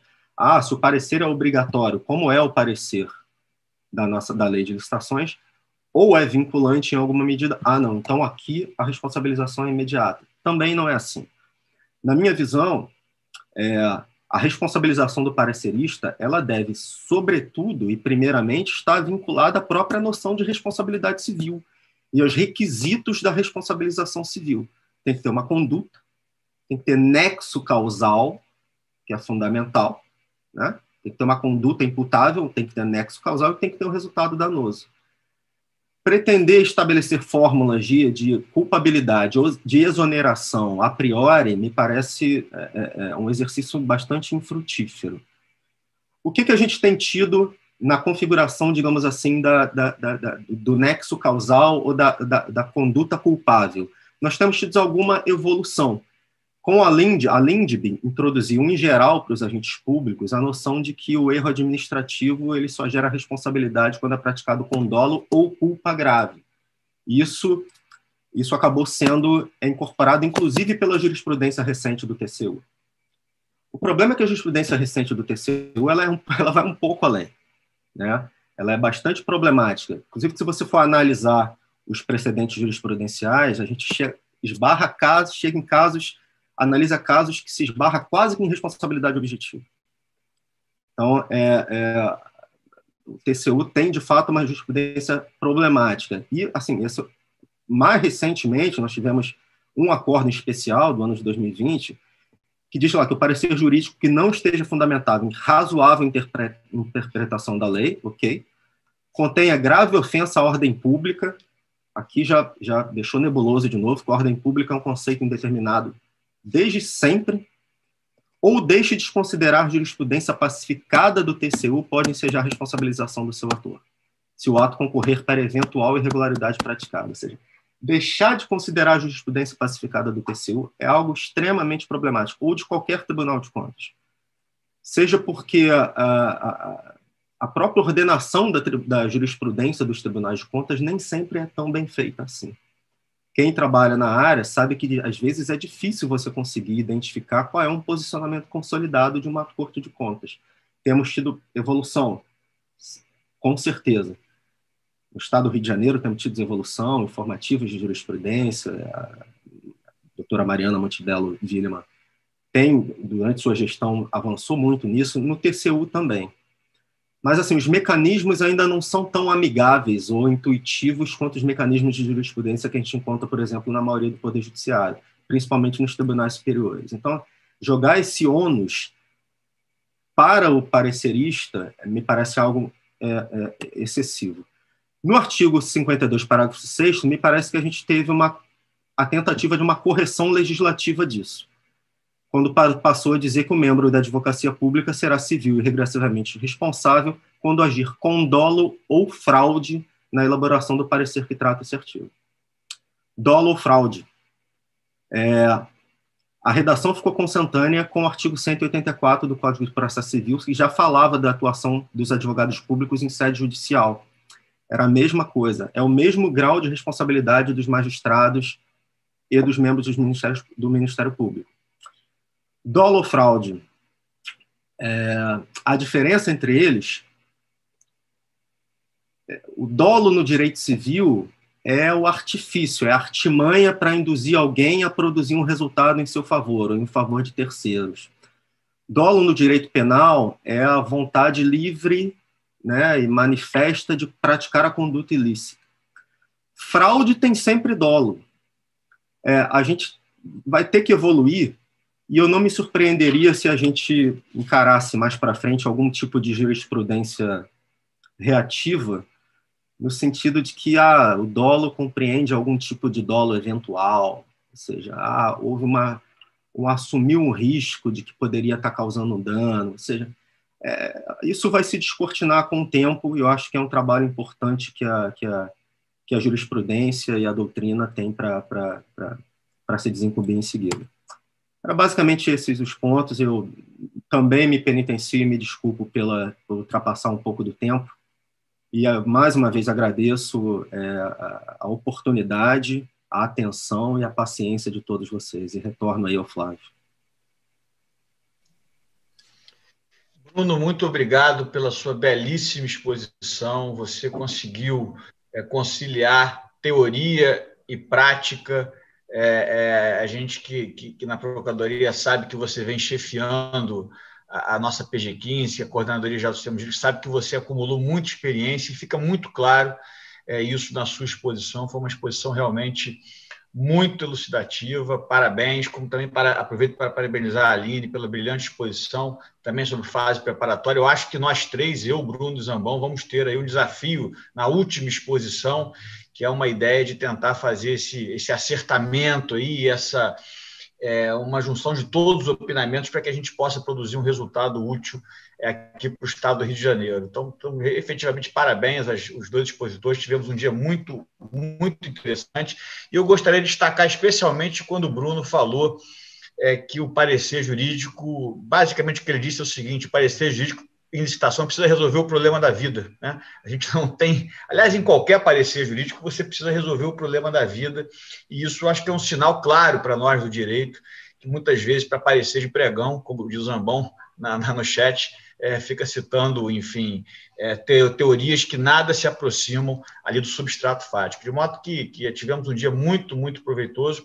Passo aqui a palavra a, meu querido amigo Zambão para ele fazer o encerramento e acredito eu que pelo andar é, da carruagem do horário, talvez a gente não tenha tempo para fazer para as respostas, mas acredito que o Zambão já está respondendo aí no chat. É, pois é, Bruno, é, obrigado pela sua exposição. Reitero tudo que o Flávio falou. O Bruno vem conduzindo com maestria a nossa coordenadoria do sistema jurídico e para mim, especialmente, isso é relevantíssimo porque facilita muito o meu trabalho lá em cima no gabinete é, nessas questões. Mas é, Bruno tem sido interlocutor constante, diário, e eu tenho aprendido muito né, no dia a dia com o Bruno e aprendi ainda mais agora nessa palestra. É, com relação às perguntas, é, dois esclarecimentos aqui importantes. Em primeiro lugar, um problema técnicozinho, porque eu, uh, por não saber mexer direito no Zoom, eu estava respondendo para todo mundo, mas as perguntas só estavam indo para os, os expositores. Então, eu deveria estar tá, é, copiando e colando as perguntas antes de responder. Então, mas, e aí agora para o segundo ponto, o que nós vamos fazer? vou pedir para o pessoal do Sejur é condensar as perguntas que foram feitas é, num único arquivo, mandar para os coordenadores. Nós vamos reiterar as respostas eventualmente já dadas e as que não tiverem sido dadas durante é, é, as aulas, nós vamos ou tentar responder nós mesmos, isso nós não soubermos responder, nós vamos pedir a ajuda dos expositores é, na resposta das perguntas. As perguntas foram muito boas, é, a verdade é que nós estamos aprendendo ainda com, com, com um curso tão grande assim, é, e ao, ao longo da, da, da, do curso nós estaremos já né, ajustados essas questões das perguntas e das respostas. Mas, de qualquer forma, é, nenhuma, nenhuma pergunta vai ficar sem respostas, nós é, cuidaremos de respondê-las oportunamente. Anderson.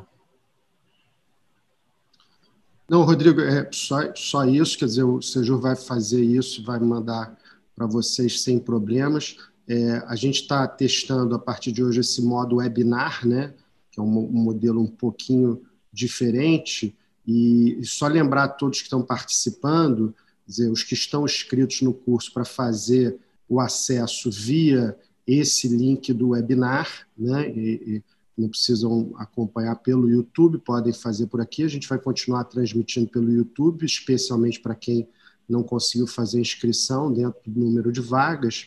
E, e aqui nesse modelo, quando for mandar a pergunta é, para quem está participando, sempre, sempre reparar no para ali, é, que tem escrito em azul para quem vai. Então, às vezes, tem pode estar tá todos os palestrantes, pode estar tá todos os palestrantes e participantes. Então, tem tem é, é uma diferençazinha em relação ao Zoom habitual, que está todo mundo mais acostumado a usar. Então, sempre reparar ali quem for enviar pergunta, é, se estão mandando para todos os palestrantes e participantes também. Acho que é mais prático para a gente que as perguntas sejam feitas em aberto para todo mundo. Mas é só isso, dar os parabéns aos expositores que brilharam. Eu, a primeira parte, eu estava lá no outro curso de combate à fraude fiscal, que está acontecendo em paralelo, mas consegui ouvir boa parte da exposição da Aline e ouvir integralmente a exposição do Bruno, e, e só dizer que foi muito útil para mim como procurador do Estado, é, é, aprendi muito, foi uma verdadeira aula sobre é, é como fazer as, os pareceres e, e, e nas assessorias jurídicas, onde normalmente os procuradores ficam muito muito muito sozinhos, né? muito solitários, sempre se comunicando, claro, com a casa, mas, mas você, você acaba ficando lá meio isolado dentro daquela realidade. Então, foi realmente um, uma exposição muito útil. Só agradecer e dar os parabéns aos professores e aos coordenadores que, que estão brilhando nesse curso. É isso, pessoal. Um abraço e até a sexta-feira que vem. Obrigado. Um abraço, pessoal. Até sexta.